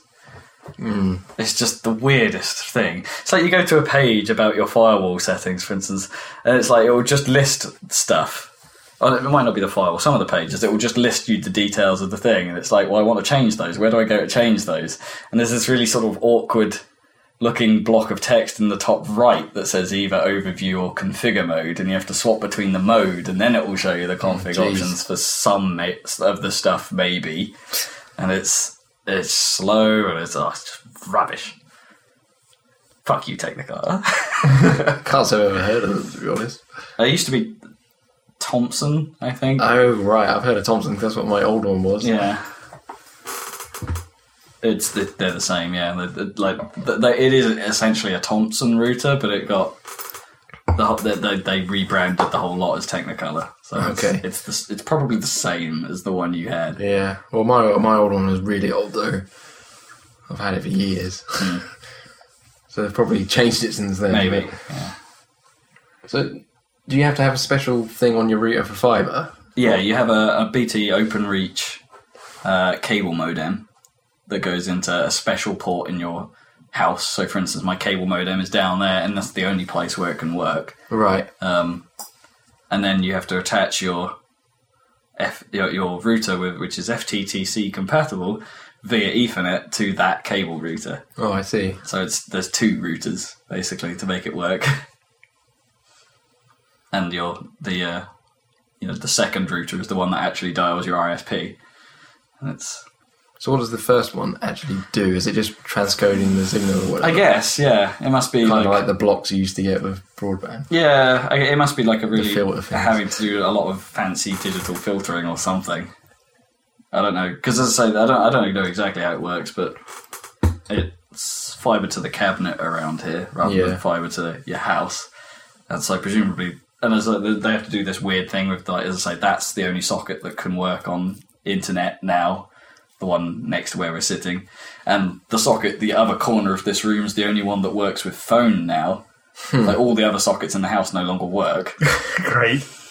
That's brilliant for your house. Yeah. I was kind of just okay with it at the time because it's just like, fuck it, I want fiber. And the guys were just like, I don't know how we're going to make this work. Let's just see what happens. And it's, So, what, like, the engineers didn't even know? no. Great. That seems really bizarre. Yeah. Do all those. Well, I can't even get it yet, so. Well, they never, they, they always got sort of confused with like with our ADSL setup because we have this like box out the front of the house as well. So in theory, they don't have to come in to change anything. We don't have the concept of a master socket like in this house by their by that definition. So, each of the sockets in the house run down to that box out the front. Yeah, Right. and unfortunately, you needed the concept of a master socket to make fiber work. Hence, why they sort of, I think, why they had to wire stuff to an individual socket to get stuff to behave. Right. Um, but when we got ADSL installed, this box out the front seemed to confuse people. They were like, "I'm not quite sure how to make this work," and it took them like several weeks to get it right. Like, More examples of why these new houses are weird for some reason. It's like, well, I don't think they do that anymore. I think they went for. A, I think they went for a phase of doing this, thinking it would be easier, but it was a bit of a short-sighted idea that no one understands. but that means if all your if all your phone cables lead to that box instead of to a master socket, you can't even pull them out and like rig an Ethernet cord through them. Because they'll go outside rather than to a place in your house where you can put an Ethernet cable Maybe, through. yeah, it depends if they've got proper conduits, I suppose. Don't know. House wiring. Yeah, so you're, so all those sockets are basically complete useless now. Well, yeah, that's the other thing. So if it's the Wi-Fi, then that's at fault. Then maybe the Xbone is suffering because of the Wi-Fi, because I've got that wired up that way. I see. Um, I use which then um, makes me think, do I cable want? for me. Well, yeah, your your bone's right next. Well, it's not It's too not. big a distance, is it? It's It's the other side of the room, but it's still. yeah, it's, you've got one less corner to traverse. Yeah. yeah. Um, yeah, so I was wondering if, like, perhaps those powerline things, because people say good things about those. Yeah. Like whether that's a good idea. Hmm. Get get a set of those to run to run those upstairs rather than use Wi-Fi on my work stuff, and so you may hear more about networking central. Joy. In Rob's continuing quest to not run a cable around this room I don't because want to run it. cables. I'm past cables. I have enough fucking cables running around. and yet none of those cables are actually important, really. None of those cables are helpful, no, apart from the surround sound. That is the most useful set of cables. Barely, though. really. Barely. How often does sound actually come out of those speakers? All even? the time. Everything is done in surround now. Like a lot, most TV has surround in some way. Like they'll just put crowd noise out the back, but Joy. it doesn't matter what you're watching. They put crowd noise on. Be a dramatic, like period drama, and in the background they're just wheel, wheel. So Titanfall, you got anything else? Um, no, it's fun. I like it. I think we meant any other games, not just more Forza that time. Um, Forza Five again because it's awesome. I kind of burnt myself out on that a bit. I think, like, I haven't gone back to it for ages. No, I, I gave it a rest for a couple of months, but now I'm back on it. But I, I'm way ahead of you, and I've I've Yeah, had it way are. less than you. You are, yeah. But then you just get into stuff and play one game more than I do. I have a busier lifestyle. I've been um, I've been using the F1 cars and stuff just to see what they were like. Oh, I haven't tried those yet. It's freaking mental. They're stupidly fast. I tried it without traction control on because I've been trying to do everything without traction control on lately. I yeah, I went back on my plan for that. Some cars are just insane with it off. Well, uh, yeah, I've struggled with a few. The F1 cars was one of them. that was freaking impossible. I struggled with the what was it, the track day? Yeah, I, They- just done those ones and they were really hard without really traction hard a control. bit off. Yeah, I've managed to do it eventually, but I don't think I play on quite as hard as you. Uh, I've got my difficulty pretty high. Mine's on, I don't know, one under expert or something. Is it expert? I don't, I don't, I don't know. There's quite there's quite a few levels. Yeah. I'm at least seventy five percent up the difficulty tree. I think when I play, but I used to as I used to play with like as much off as I could stand, like, Mm. which was basically everything apart from auto gears. And for a lot of the slower cars, that's absolutely fine. But as soon as you get to the faster cars, I don't think a controller is adequate for dealing with that. No. Because it used to be much more. Ma- I remember it being much more manageable when I used to play Forza 2 with everything turned off. Like you'd go in a, a 911 or well, it wasn't a 911. It was those rough version, the Yeah, RUF yeah. versions of Porsches, because no one can get the Porsche license. It seems, apart from Need for Speed. Um, you try those, and because of their ridiculous heavy butt handling, like they were kind of a, a nightmare to keep straight round corners because they were just be going all the time. Um, but on a wheel, that was kind of fun because you know you very quickly had to learn throttle control for that car. You know, it's uh, I just cannot imagine. I, I've like on cars that have had that same sort of behaviour. I just cannot imagine me being able to get good enough with a controller to be able to pull that off. You don't have quite the finesse um, of steering and quite the. Um, 'cause like I, I turned off after a while the was it simulation steering mode as well because Yeah, I've not tried that yet, but I've heard that's pretty stupid. it's, that it's pretty rough, yeah. Because it's like I think it does a, when you've got it on normal mode. It's actually doing quite a lot of damping as to like so when you mash on the stick that the wheel just doesn't go dunk Yeah, and you're, it isn't it a bit. immediately in the place. So it sort of like pads it out. And if you're going faster, for instance, I think he will turn to that position. I say he, your driver will turn to the the point you've like just mashed your controller down to slower. So, and sometimes that's a problem because, like, sometimes it, it feels like I want to be turning the wheel more than this, but you're taking a while to get there. Mm. So, if you're doing like trying to do little feathery adjustments on the stick, he's very quick to go back to neutral, but then takes some time to go back to where you were. So, like, you you feather an adjustment, and you're actually just driving straight for a while. Um, so, I tried simulation mode to try and get around that, but then that just makes it way too easy to spin a car because it will snap more to where you want it to be, and then of course it's like, well, you would- you don't drive like that. oh, spin out. Shoo. Yeah.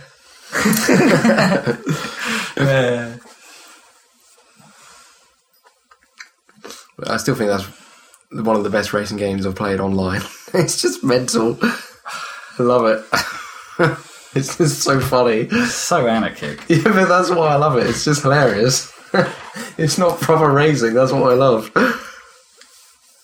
It's just mental. I'm not sure that's what I go in for when I play Forza. No. too. I go in for it because I quite, I get, I, I quite like the challenge of trying to race well, Oh, but you and can. nobody fucking does. Yeah, but you can still do that. But you just got to go in with a mentality that someone's probably going to fuck you up. Yeah. But if you're okay with that, then it's fine. But then the problem with like that mentality is, is then you end up becoming it Like, yes, you do. Yeah. like if you go go into it thinking, well, someone's probably going to fuck fuck me up. You go into it with the mentality, well, I'm probably going to fuck someone up. But the thing is, you so do. you just you just do it. but you do even when you don't want to. Sometimes that's just Yeah. racing. Well, it's like there was the occasion, like when you and I f- managed to finally get into a party together at one point, and we're just casually driving along. And there was one point where you were sort of knocking into the side of me on a straight, and I and it's like, Kips, that's me. Get, we were sort of had this gentleman's pact, Yeah. not not to screw each other up, and like you're just sort of casually wedging me off the road slowly. And then you could just hear Jamie in the background going, "What are you doing, you idiot?"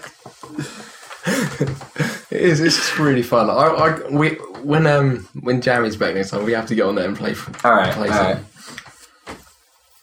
because it's awesome. I love it. I, I mean, it is annoying when you get taken out, but you just have to sort of accept it. I mean, the races aren't long enough for it to really matter anyway. Well, some of them can be. Uh, l- the full Le Mans circuit is quite epic. And that's the other thing. Some of the cars are like in some of the that the races allow you to pick are sometimes just that little bit too varied. Hmm.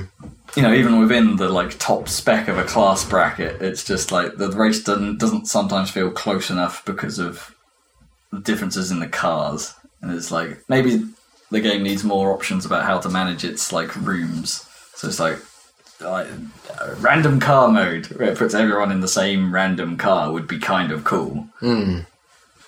That would be cool. But one one of the best things we always used to do with Forza 1 and Forza 2 was just all mini fights on the most complicated circuits the game had to offer. Yeah. they were great. They were just a right laugh. Well, you could still do it in a private lobby. Yeah, but that's what I mean. I think they should need to embrace.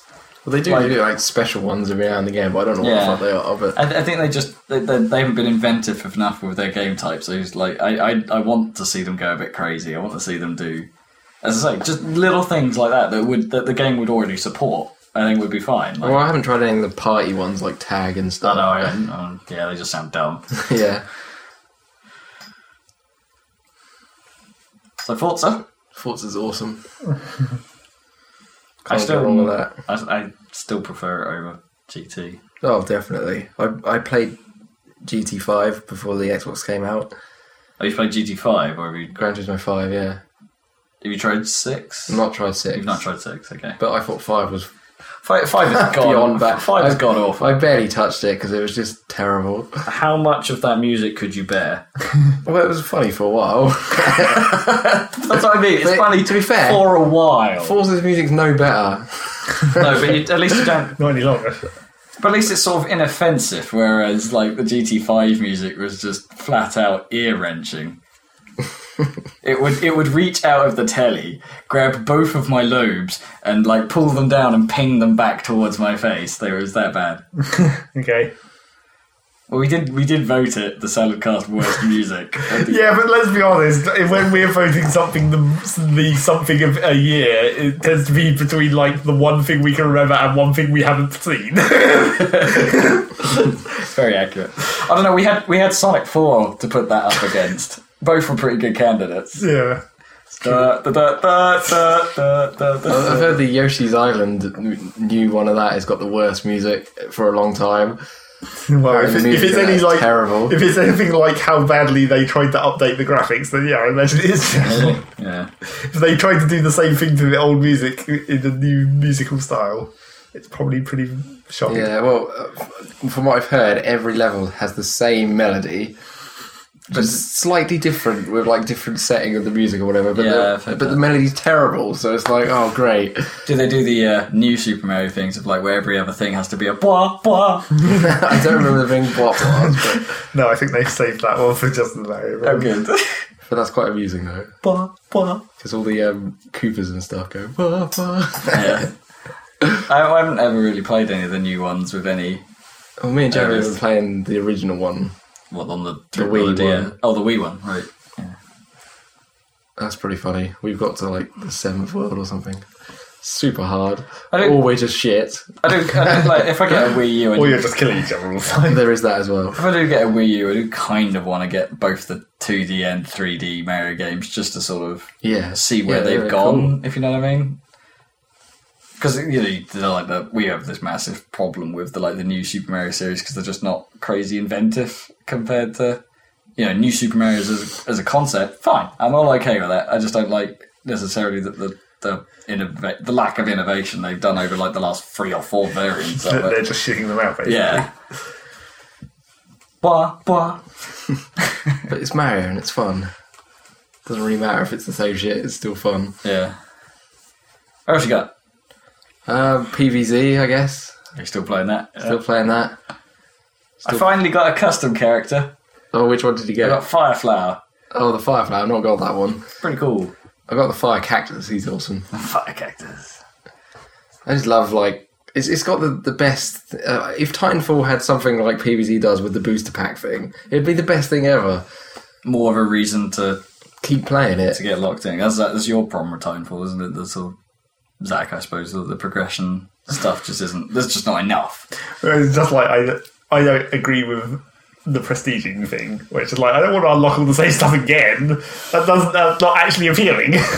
that's Yeah, like an anti-unlock. You don't have to do it though, do you? No. But then it feels like you're wasting experience.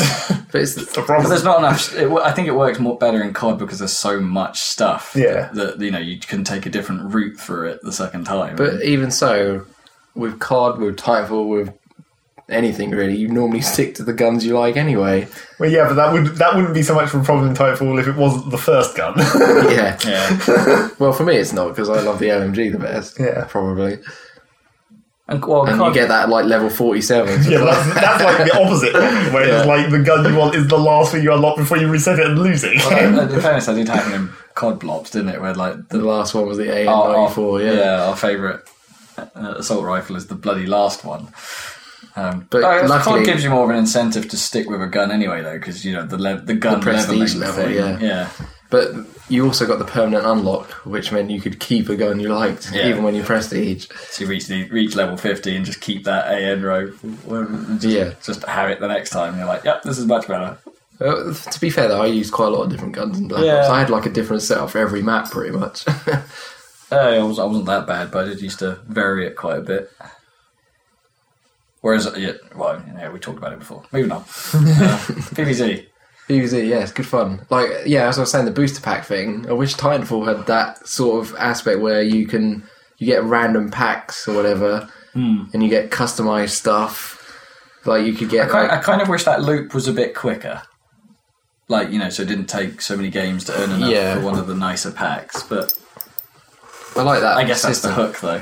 Yeah, because you, you're always going to unlock something cool eventually It doesn't. characters. It doesn't give you duplicates, does it? Apart No, from, you never get apart from the consumables, so that works pretty well. But There's just so much as well. yeah, they added over hundred recently as well, Oh god. and there's new abilities per character now as well. oh man! So you can unlock more. You know, like you got the chili bomb, you can unlock a, a different version of the chili bomb now. Oh, and then what? They're they're There's- also options, are they? You have Like- to get them in booster packs, yeah, and then you can choose. Fair. So does it behave like oh you can choose to swap that out for the different behaving? Yeah, so there's different versions of those now as well for every character. I character. gotta admit I'm constantly surprised by how PVZ are handling it. Like the the free updates is kind of a new thing, I suppose, for what is a budget title on a console. It's like yeah, it's great. Don't get me wrong, but. You would never see this from if, from any other game, really, Well, unless, unless like like a, a MOBA came out or something on a console, or if Monday Night Combat was back and didn't charge for DLC, you know that kind of thing. I honestly think that any multiplayer only game should, when it's adding stuff, it should be free unless it's something cosmetic. Yeah, well, yeah, because the problem with map packs is they always kind of They fragment the community. Yeah. That's the issue. yeah, and I've hated that. You're either in or you're out, and it's like no one has really beaten for me anyway. The Halo Two model was always I thought the way to do it, which is sure if you're super enthusiastic about it like we were at the time, um, pa- charge for the map packs, but then a few months down the line, free them up. So it's like so if you're really into it or something, you can buy into it like we did, and then in the in the knowledge that when the next one comes out, the first one's going to be free, and it's a. Uh, for, and I reckon that's a fine model for most people. I mean, the whole it comes out early on Xbox thing has driven the community, I guess, to Xbox. And it's, Yeah, it's like Or it's I- one of the factors. It's I not the only really because Call of Duty Black Ops Two is probably my favorite multiplayer game in a very long time. I would like to play the other maps, but I'm not paying, Their prices. Yeah. Yeah, the, the, the, map pack prices are dumb. especially this long after its release. It's like it's a dead game now. You know they don't support it anymore. Hmm. They could at least you know make them a li- little bit cheaper. It's just as a sort of a goodwill gesture, isn't it? It's... Yeah, I don't know. I, I don't know why that ever stopped. It's like Like even the Modern Warfare two or three maps are still the same price they were when they released. I don't. This is um, a conjecture, but do you reckon people just go back and play older games more often? And so, like, they feel like they can keep charging for things like the add-ons. Probably. Because not every game gets a JOTY edition that obviously solves this problem, where you just get everything. In most cases, except for Burnout Paradise, wherever the you know, that where it's like bundle pack that like doesn't actually have the final DLC for some reason, hmm. and there's still stuff you have to buy. I don't know. I just don't think there's any harm in giving it away for free after a while. Yeah, Especially like as I say, like once you've moved on to the next game in the franchise or whatever, there's no reason to care at that point. Surely. once again, everyone needs to take a long, hard look at Halo. Specifically Halo 2, because they did drop that idea in 3 onwards. Well, I'd quite like a game to come out where, um, where it's multiplayer only or whatever, but the maps are like Forge maps, so you could never. Yeah, why, Charge why for has maps. Forge not been more copied? Yeah, like, Forge was awesome. like you could just make a game that's its maps are entirely made in this like Forge style thing. That's kind of the de- a dead art, isn't it? The map editor. For like uh, shooters, like I'm trying to think what the last console-based shooter other than Halo was that actually attempted that, and the one, the only one I can think of is TimeSplitters Three. Hmm. Had a pretty good one. It just seems like a great idea for a multiplayer game because you, you could always make new maps, never have to charge for them, and just instantly change the rotate map rotation Yeah, without having to download anything because it's all using Yeah. in-game assets. content assets. It was yeah. I mean, it might be quite boring aesthetically, but Well, as Forge was, but yeah, but it'd be awesome because the Forge maps are pretty cool most of the time. uh, yeah, I'm with you. I think it is a an underdeveloped concept. Because that was awesome, like in Halo Reach, because there's always changing out the Forge maps in rotation. Yeah, So you always had like new maps every now and then. fairly regularly. Yeah. I. But there wasn't really much Forge stuff in four, was there? There was a little bit, but it was mostly mostly not Forge. Hmm. I hope they, yeah, I hope they three four three kind of realised the importance of that stuff because Reach nailed it, and Yeah, Reach is still my favourite. I never really got into four as much as I thought I I gotta admit I didn't get into four as much as I thought, but I do prefer it. Like conceptually, I think it's better. I, I think I had a problem with some of the map design in places, but My issue with four was the fact that they got rid of a lot of the things I loved about it, which was like you have to pick up the weapons instead of like. oh yeah, they went have, they went loadout, didn't they? You have loadouts, and you instantly got the best weapon, pretty much. yeah, it was annoying that they, they didn't. That would have been fine for a game mode because you know some of Halo's game modes always were like are like SWAT or something where everyone starts with the weapons you need to be able to play it. But yeah, it's a bit annoying that they didn't. The classic game type wasn't there. Because that was part of the fun of Halo Reach on some of the levels was battling for the, the shotgun or Yeah, exactly. You, you you hunt you you sort of lock down those areas of the map because you know that's where the power things are going to be. Yeah, or the sword or the sniper or something. You knew where. Oh well, yeah, sword's still a thing, isn't it? But, yeah, yeah, but like know, when- it, or is it in? It, that's not even a thing, is it? In, sword is there. Yeah, but is it? I don't know. I don't know how you I get can't it. remember. Uh, was it was it an ordnance? Probably, yeah. I don't like that ordnance because I like the idea of fighting for the rocket launcher or a, Yeah. They tried some new things. I'm not sure where. They tried the COD model in Halo, and I'm not sure it totally works. It was still a good game, but it just wasn't as fun. I, yeah, I don't know. It's, there was some. It was slicker in a lot of ways than some of the previous ones. The other problem I have with it is it killed split screen multiplayer basically because Yeah, the frame rate was too impossible to play it. It did. Well, yeah, Halo Halo Four was one of those games where it was just like, how is the Xbox doing this in the first place? It looked better than what you should expect from that console, really, in places. it's kind of impressive. Uh, yeah, you gotta go to play anything else there. Or you done? I'm probably done. So There's PvZ probably other stuff, but I can't remember. PvZ is still awesome. Oh yeah, well I played gnome mode. I got we got around to doing that on PvZ. We haven't talked about that. It's pretty cool. Yeah, it turns out it's a. I was wrong in I, our conjecture about it being a multi-flag mode, and that it's neutral bomb really, neutral bomb with multiple bomb spots, like obliteration. Or maybe we did talk about this. I'm remembering that conversation. Well, we talked about it. I don't know if we talked about it on the podcast. Yeah, but it works really well. It's good fun. Yeah, Yeah, but again, it's entirely based on team balance. I guess. But the teams are quite large, so it's never. It's a lot. Yeah, it's a a lot problem. better than say something like Titanfall. Yeah, you're less susceptible to like one guy bringing the team down, I suppose. And that's the one thing. The only people you end up really hearing in Plants vs Zombies are the the kids with their parents trying to explain that's a flower. no, no, that's a cactus. that kind of thing. It's a pretty. It's a pretty hardcore game, really. Yeah. It almost shouldn't be, but it works. Like it's super hard to get kills half the time. it's not an easy game half the time. It's good. It's good. It's good. It's good. Come on, Jiggle. What you got? What have I got? What you got? Uh, several things. several. All right, it's good to hear. Right, what have I been doing? yeah. Well, the first thing, which I guess was the only actually new thing, was the, the, the that NASA asteroid redirection mission for Kerbal Space Program came out. Oh yeah, what's that like? Sponsored by NASA. With NASA actually? logos. Hmm. You can have the NASA logo as your flag now, legitimately, rather than just putting it in yourself. right. which is obviously what everyone did. but yeah, it's not as difficult as I thought it would be. Hmm.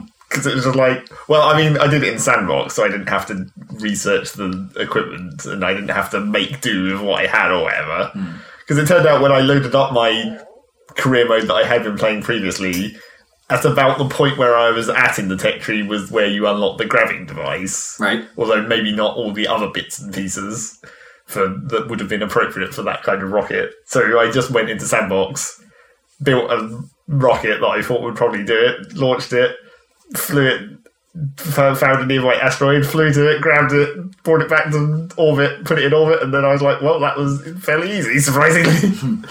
Did it first try on a C class asteroid, which is like the middle sized one.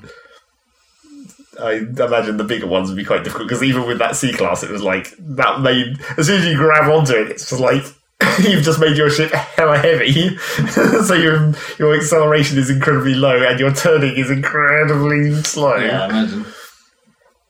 So yeah, that was weird. And the, So, so when you're not in sandbox mode, does that play like you have to start from scratch, but you have a certain time limit until things hit the planet? no, it doesn't care about things hitting the planet. Like the asteroids seem to be randomly spawned, and like about a quarter of them will, will be hitting the planet. Right. doesn't really give a shit. I'm not, and the other thing is like, unless you're actually, I don't think you can actually look at the asteroids unless you're. Well, I don't think you can actually just look at them. Hmm. Unlike stuff like planets and moons, you can where you can focus the camera, or your other ships, of course, where you can go and look at them. It's like you can't focus the camera onto an asteroid, hmm. so you can't watch an asteroid crash into the planet I see. Unless you happen to be attached to it at the time, of course. Hmm. so yeah, that was that's kind of weird. I think that would be better. I mean, they could surely it wouldn't be that difficult to make it so it only so it doesn't randomly generate them colliding with the planet, except for occasionally, and then makes that a big deal. yeah. Might be a direction for the career mode to take, isn't yeah, it? exactly. Or make it so like, or or like weight it so that mostly only small asteroids hit the planet. Hmm. At first. Yeah, exactly. Then eventually there'll be the big one, and you'll be like, "Oh shit! I, you better be ready to get out there and divert this thing. I mean, the hardest part of it was like was the docking procedure really because I I'd eventually arranged my orbits and it was like so I was fucking around with trying to get the orbit to intercept. And the first problem is because the asteroids are so incredibly tiny, like actually getting you next to them is incredibly fiddly. Even they now made it so that when you were hovering the mouse over one of the nodes on the on the maneuver adjustment thing, you can now mouse wheel to do like precision adjustments. Hmm.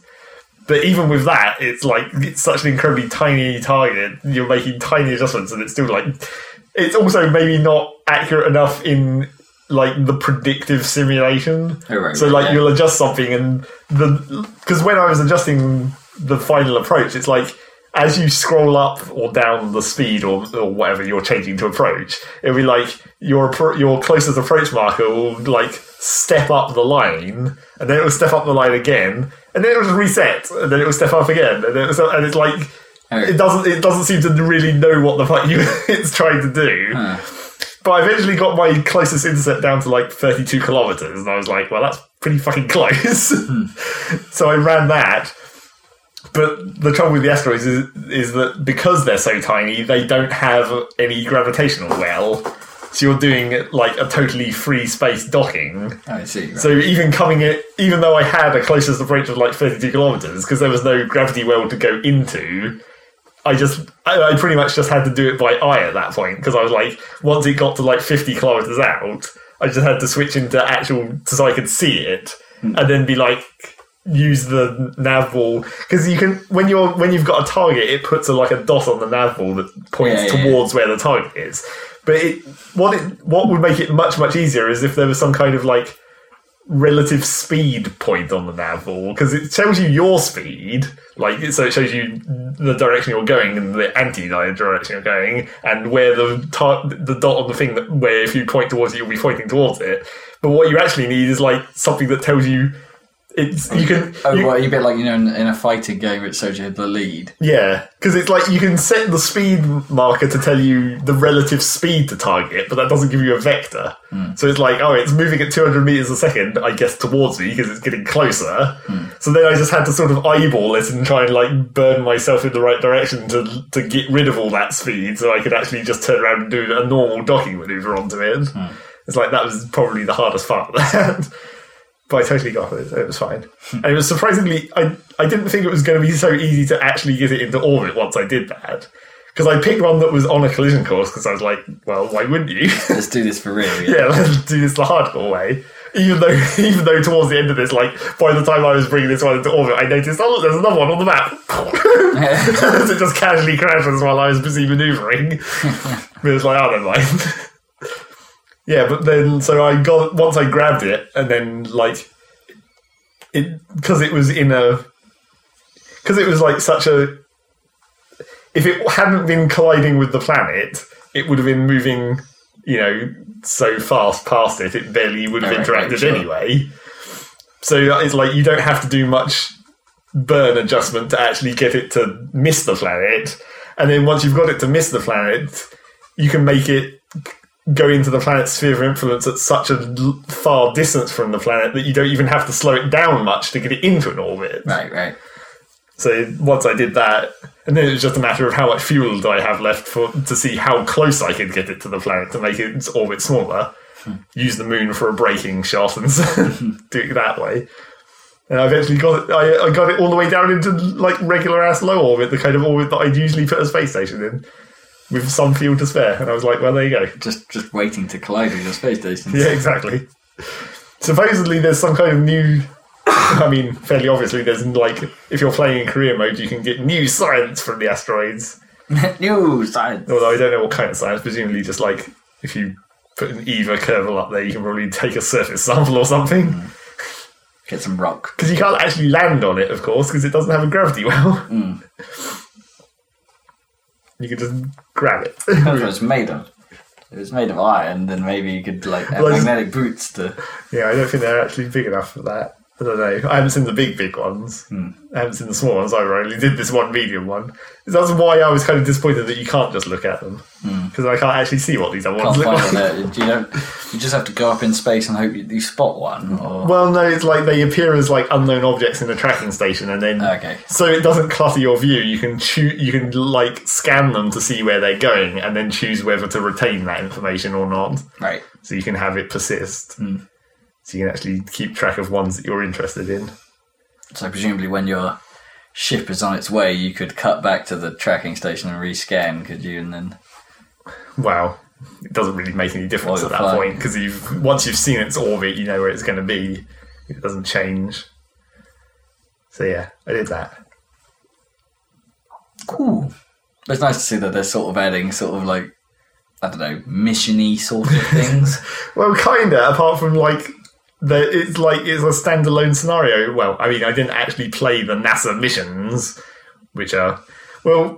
The thing is, the NASA, the the scenarios that they've built out for this thing don't seem to be like sort of the way all the, the few scenarios that exist in the game are. There, it's like it's not actually the the good parts of the mission. It's like your ship is already fifty kilometers away from the asteroid. Drive it forwards until you attach. Hmm.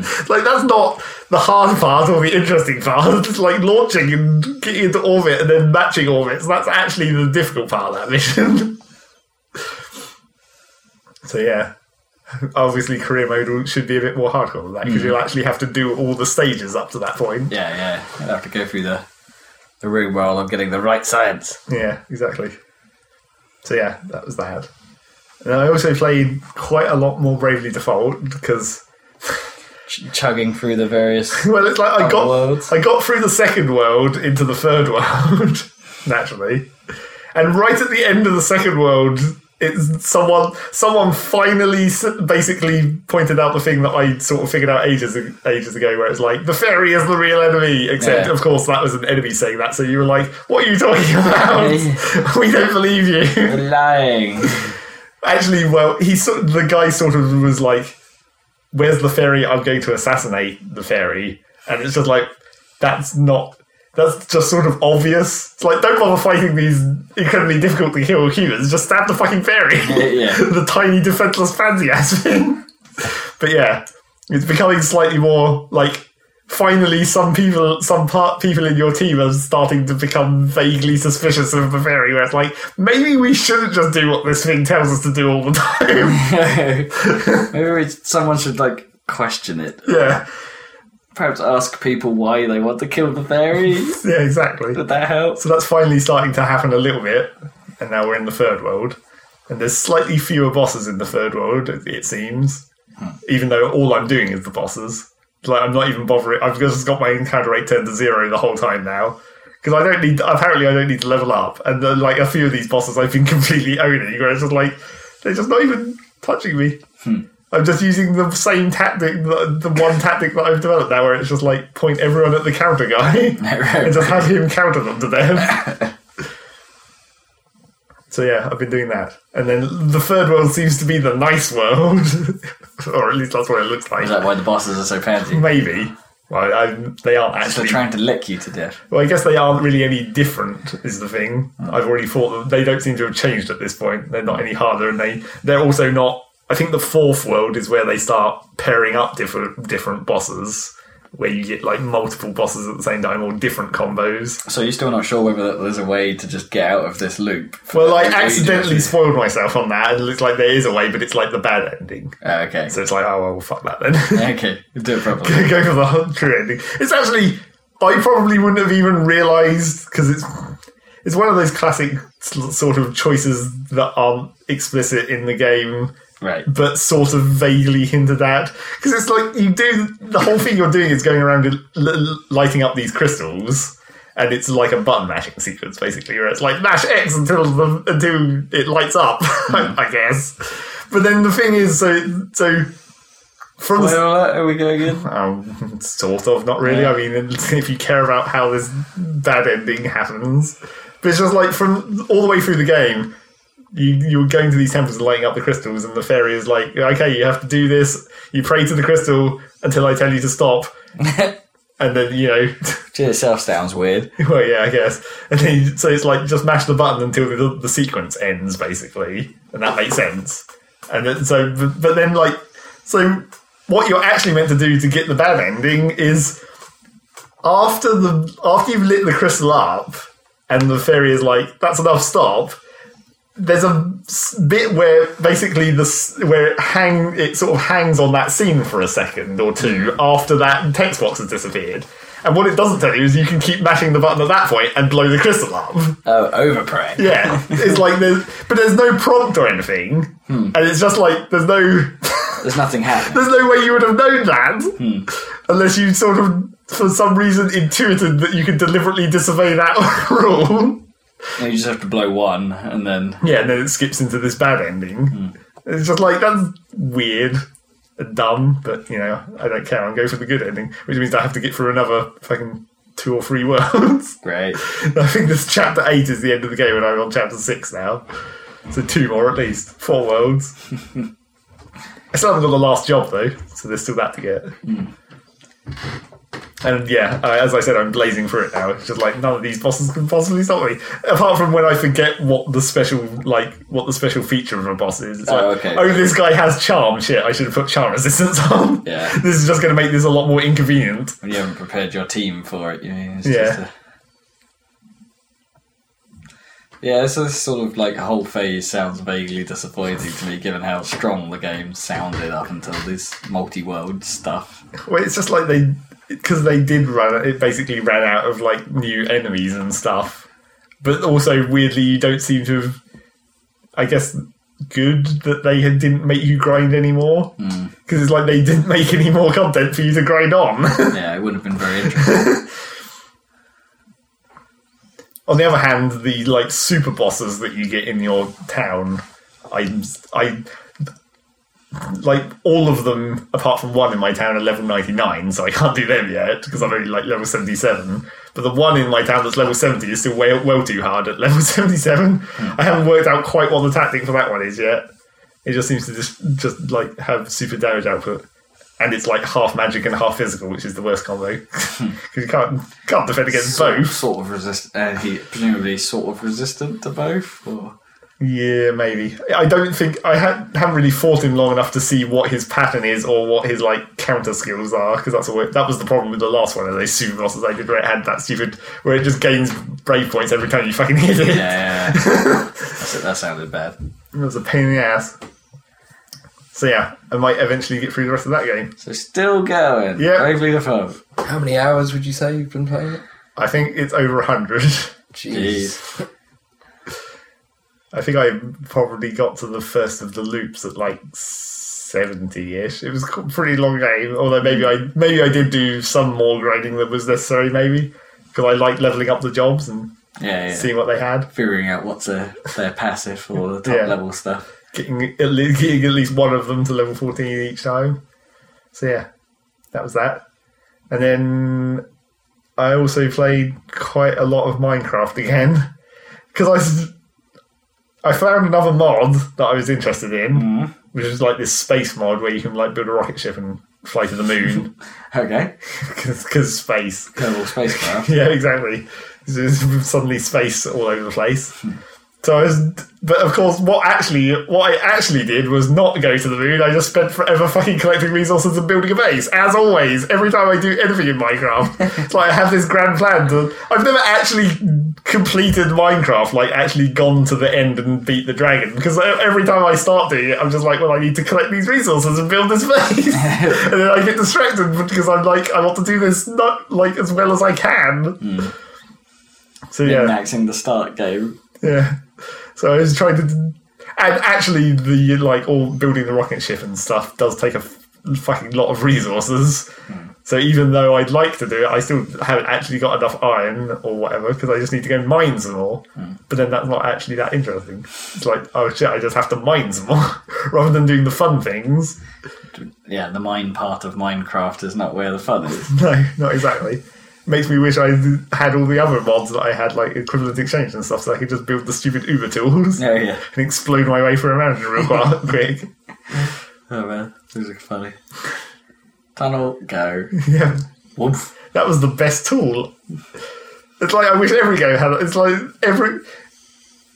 It's like what people were saying about Starbound, and to- I think to some extent Terraria as well. Is like you have your pickaxe or whatever in Starbound, and it mines like a three by three block at, at once, Right, right.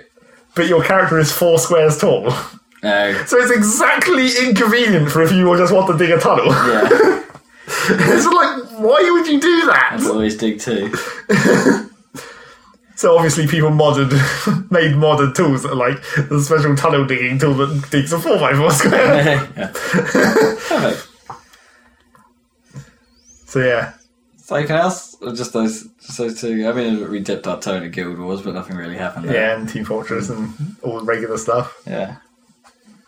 Uh, what I did do in Minecraft that was sort of more interesting, like since since I hadn't played it for quite a while, so some things have actually changed.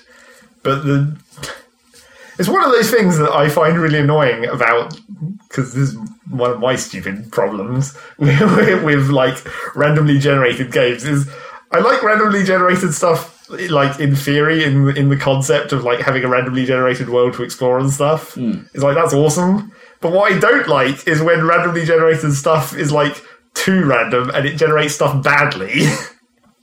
so it's like when you've got a, like a village in Minecraft and it's like oh it's just like randomly put some houses around. It's like that's great in theory, apart from when it's dumb and it's like oh these houses cliff into each other or like this one's halfway off a cliff or half underground or something. It's like because then uh, then what I then I have to go and sort that out. So like I'm just editing the randomly generated stuff to make it nice. I got to terraform your house, bitch. And so I find that really annoying. So then one of the things they added in one of the later patches of Minecraft is you can you get zombie villagers, which are different from regular zombies. I heard about that. Yeah. But you can transform them back into normal villagers by doing this. You have to hit them with a potion of weakness and then feed them a gold, golden a- apple and then keep them locked up until they transform back. Hmm. But then that basically means you can make a village wherever you want. So I was like, oh, that's sweet because then I don't have to deal with these shitty randomly generated villages. I can build my own, perfectly laid out. so I spent, um, spent way too long doing that as well. Especially you can't just carry the dudes to a dude vacation like Yeah. your houses. Supposedly you can sort of jip that by like just building a like a passageway of doors because they all they look for the, to detect whether a village exists is basically a door which has an inside and an outside. Yeah, right. so if you just build a door and one block above it to make an inside, you can just build like a chain of doors into the middle of nowhere and they'll like figure that that's part of the village and then you can destroy the other doors and then they'll gradually shift their village into the distance. It's kind of funny. Yep. So yeah, I did that. That was Minecraft. And that's it, I guess. All right, we're running long, so Well, naturally. I'm getting proper tired. Yeah, I've noticed. it's, uh, I, I'll skip over most of what most of what we've been playing has already been covered in the Titanfall stuff. but, well, yeah, um, I did sort of finish my runs on Papers, Please. yeah. It's like none of those endings are really particularly happy, happy. As you would Well, expect. as you would expect. I haven't, I haven't found a good ending. Like essentially, it all ends in disaster either way, or you being a bastard and escaping to a foreign country, leaving your family behind. Apparently, there's ways like of- I didn't that I didn't realize there's ways of that are quite clever of you being able to forge other passports to bring the rest of your family if you want, but it doesn't spell it out to you. It's not particularly clear. It's like, but when someone explained to me how that actually works or how you could do that, it's like, ah, that's clever. Why didn't I think of that kind of thing? Um, so it does some it does some neat things, and there are ways of like where you can sort of bend. Like if you do, if you sort of half do what people ask of you, but don't go the whole way, then that can end up in some interesting results. Like one of the EZIC guys asks you to kill a guy basically at one point, but you can choose not to, or you can choose to trank him instead, and then that makes the endings that result play out in slightly different ways, and they've sort of thought that stuff through a little. Hmm. And you get came, I came across some more of these interesting sort of mini challenges where like people that sort of for some reason talk to you about something or give you something, and then there's a way of getting an achievement or something for handing it to an appropriate person. handing the thing they've randomly given you to someone else, and it's like, oh, okay, I see what you did there. That's that's handy. Thanks. So yeah, I think I'm done with it now. basically, I got like a, a, a few of the endings after experimenting a little bit, but I think a few of them you have to kind of be committed from the start to achieve something Right. or a few of them are probably just outright lose conditions, like your family are dead or something. You didn't heat your house at all. they all caught pneumonia and died. Stuff like that. um, or say if you played through ignoring all the EZIC guys all the time and were just like, I'm not going to help you, but I need your money, so I'm going to get poor and die or something. Right. There's, there must be other ways of doing it that I just can't be asked to play through another four or five hours to figure out. uh, but it was cool. It was a cool time, and that music never gets old. Naturally. Brr, brr. so, uh, so the other real, the only real other thing to talk about, I guess, is I played through Blur. That I played. Oh, you played, you played through Blur. I played through Brothers. Right. I don't, know I have a problem saying that. Played through Brothers. There you go, that's sort of it. uh, I quite like that game. It's like it doesn't ever do anything particularly complex with its mechanics, I guess, but it's sort of constantly a little bit surprising how they do. You know, it's like every every area is just that little bit different, and you're doing stuff in a slightly different way, and it keeps it kind of interesting and fresh. And some of the areas are kind of interesting, like the Canyon of the Giants. I won't won't say anymore. Um, and, Right. and but it get it does get its claws in you, man. Like some of the moments in that game, it's hard to. I don't know. It's- I found it real touching. It's like it's cheese, Yeah. but it's well executed cheese. well, it's super cheesy and it's pretty predictable. well, yeah, you can see where it's going like all the time, but it's like it still manages to portray itself in a pretty damn good way. I, I don't know. As annoying and hilarious as I thought it was at first, the sort of soundtrack involving that vocal part where it's someone basically going all the time, like the, like, everything is a. Like some, I don't know if you what you want to call it, some crazy vocals, vocal, Focal, focal style. folk style or something. It does kind of work, and it's you know, the stuff with the weird flying creature, and it's yeah, it's touching. It works, and some of the achievements are kind of clever as well. Like you know, the the just the some of them are kind of obvious what you have to do, but others are slightly less obvious and sort of just happen. You're like, oh, all right, okay, I see what you did there. That's kind of cool. And one of the birds was nice, and like I. You probably could have skipped over that one completely. If you I think I missed most of them. I did go back and like it's become the only Steam game apparently I have complete achievements for. Like I've got them all because I went back and did them and figured them out. And it's a yeah, it's a cool game. It's a cool game. Um, doesn't outstay its welcome. I'm not Uh, sure it's worth the acclaim people give it though. I'm sort of with you. Yeah, I was, I was, I was about to come to that conclusion. It's, it is good, and it is. I think people rate it a little bit too highly because of that emotional resonance. It's like as an actual game, I kind the, the actual sort of mechanical person in me is sort of like, well, it's not actually that inventive. It's not actually that strong. Um, and there are moments where the the control just doesn't kind of work very well. Like, uh, there's a moment in chapter three, I think it is, where you're having to like hold off wolves, and sometimes th- when it considers you dead or when it considers it a fail condition, it's a bit weird. Like, it doesn't feel right at all. It's like, what what just happened? I seem to have died for no reason and you know there's so there- there's, there there are moments like that where some stuff just glitches out or where you're trying to do something that you know is the solution to a problem but you can't do it for some reason like you can't i can't make this object move through this space or i can't make this and you totally can it's just sometimes you have to sort of jiggle it and it's some odd moments like that.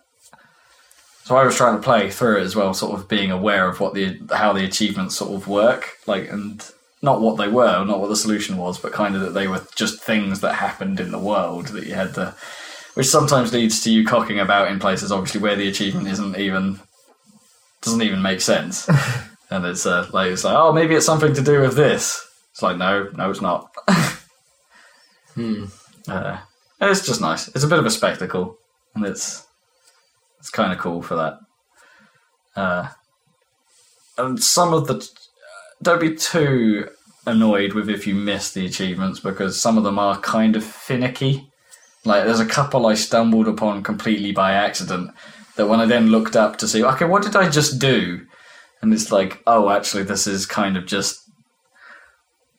If I would moved like a couple of steps to further forward or something, or if I had pulled the other trigger, I'd never have got this, or I'd never have known that it was a an achievement point. You know, things like that. There are some that are a little finicky that I just got incredibly lucky uh, with, whereas others are kind of obvious once you look at the achievement picture, and they're just like, oh, I've got to do that, right? with you. Um, so yeah, it's, it's really cool, and you should play it. But uh, you know, I, I, I would I would recommend it, but I don't think it would have been up there on our game of the year list for things. Maybe for music, I like the I do like the score. As crazy it is with the he lady, that it's uh, a yeah. And also, I'm not sure I'm completely sold by their fake language. I thought it was real Swedish or something. Oh, is it? Let's hope not. I thought it was. Sorry, I Swedes. Well, maybe not Swedish, but I thought it was a real. I don't know. Maybe I'm maybe I'm making that up. Maybe. I probably am.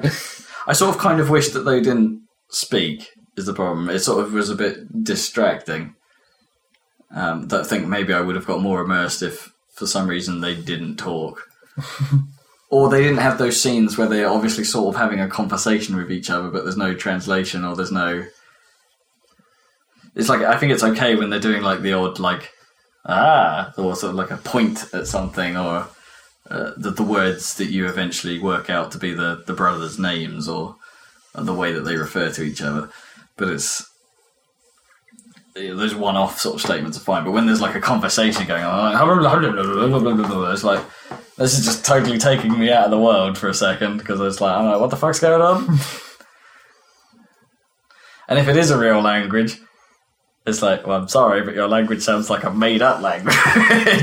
Well, if it is a real language, surely that'd ruin it for people who know that language. maybe, maybe, yeah.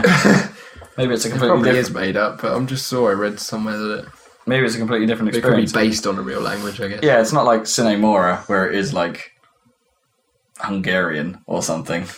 Where it's like, but who's going to know that? Hungarians, yeah. Uh, that's pretty much what I've been doing. I'd say outside of, I haven't really started anything new. I haven't really. I was contemplating whether Batman should be the next thing to to go to. Although I have, I, because I'm playing on my Xbox, I'm basically just playing the shooters. And it's like, do I want to really start? Although shooters make up the bulk of my backlog, do I backlog backlog? do I really want to start another shooter, like on the PC, like Far Cry or Binary Domain or something? Uh, just yet, I'm not sure. What else is there? Well, it's Batman. Yeah, that- could- that's I- almost a shooter. I might start the new. some ways. I haven't played Unbounded yet, like the Ridge Racer. Right. I like uh, the occasional dip into arcade racer territory. Even if it's terrible, it's still kind of enjoyable. Uh, yeah, I don't really know. Mild news. Sudden mild news at the end of the podcast. I, ju- I just only remembered. Uh, uh, partly because of like this was the point in like one of the previous podcasts where we started talking about Senran Kagura Burst and the ridiculousness of it. Right, yeah. I, I really shouldn't have gone down that rabbit hole. That game is much, much worse than the pictures we'd already saw and were slightly freaked out about. Or, There totally isn't a demo of it. oh, is there not? No. Because you can't even see the I'm ridiculousness. disappointed. Yeah. If if if you're not at work, you might want to look what we're talking about. I don't know. you're What- not you, or you might not want to. It's it's weird. Um, I've totally forgotten my train of thought. Oh, What no, was your wild news that- that was related to that? Because I noticed that it was written by it was made by Marvelous AQL, Right. who made Thirty Second Hero, No. and that there's a sequel coming. There's a Thirty Second Hero two. Okay. which is a bit weird because the game kind of structured itself on being a series of ridiculous sequels. So it's like the, the heroes, like 30 Second Hero 4 or something, was level 4. Right. Yeah, so it's, yeah, there's more of that to come. I quite liked that. So it's like, but it did sort of start to wear thin. Yeah. So like, I hope they, they come up with some cool new stuff to make it work again. Hmm. So yeah, that was my news. I suddenly remembered. Suddenly. Friend notifications are back on Xbox One. Yay! Oh yeah, because you're in the beta program, aren't you? So it's, So I can see when people come online.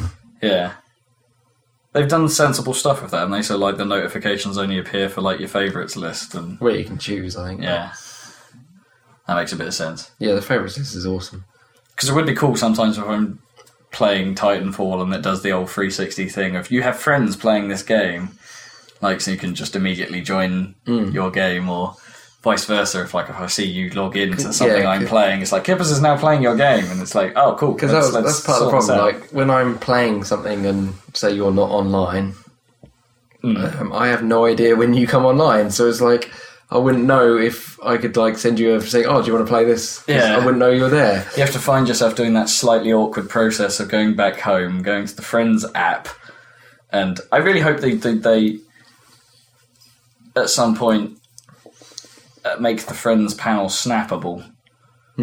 Well, you can snap activity, which is kind of similar-ish. Kinda, yeah, but it's not the same. I just want to be able to have that 360 thing. So when, like, say, Titanfall is loading a map, or I'm waiting for the countdown timer to finish, I can pull up the friends list to see if you've turned up or something, but still see whether or not the game is loaded in the background, so I don't miss anything. And it's like, Well, it does have that thing that it says your game is now ready when it's. But I don't know when it does it. I don't no, know. I've had that come up on Titanfall once, where it says that there's a game for your party, and I'm like, really? What, what does that mean? I'm not in a party. and then I've gone to it, and it's just put me in a lobby. Yeah, I never know when it kicks in because you, you can go away and it will come up with this when you're not in the game to let you know it's ready. But I don't know. I think that just What the- means you've connected to a lobby of some It kind. could be that, yeah. Yeah.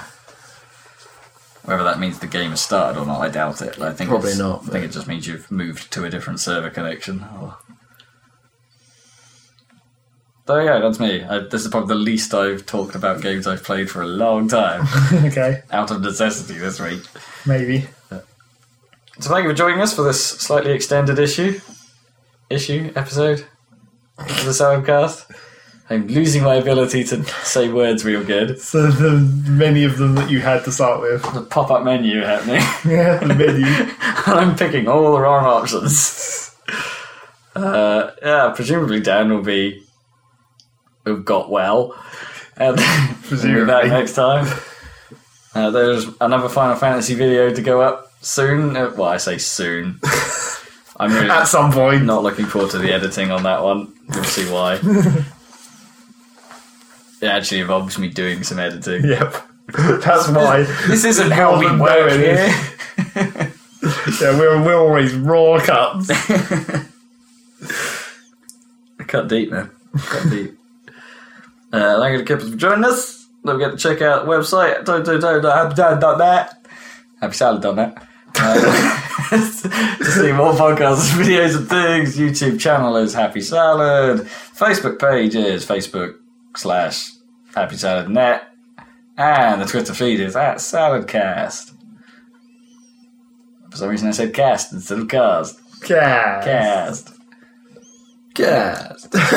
Mixing that. Give us your podcast impression, Gibbs. Podcast. I added some wobbly, probably. that was That quite one. gross. End. And we're done. Pizza.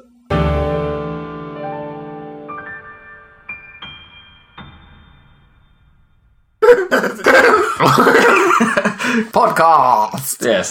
Yep.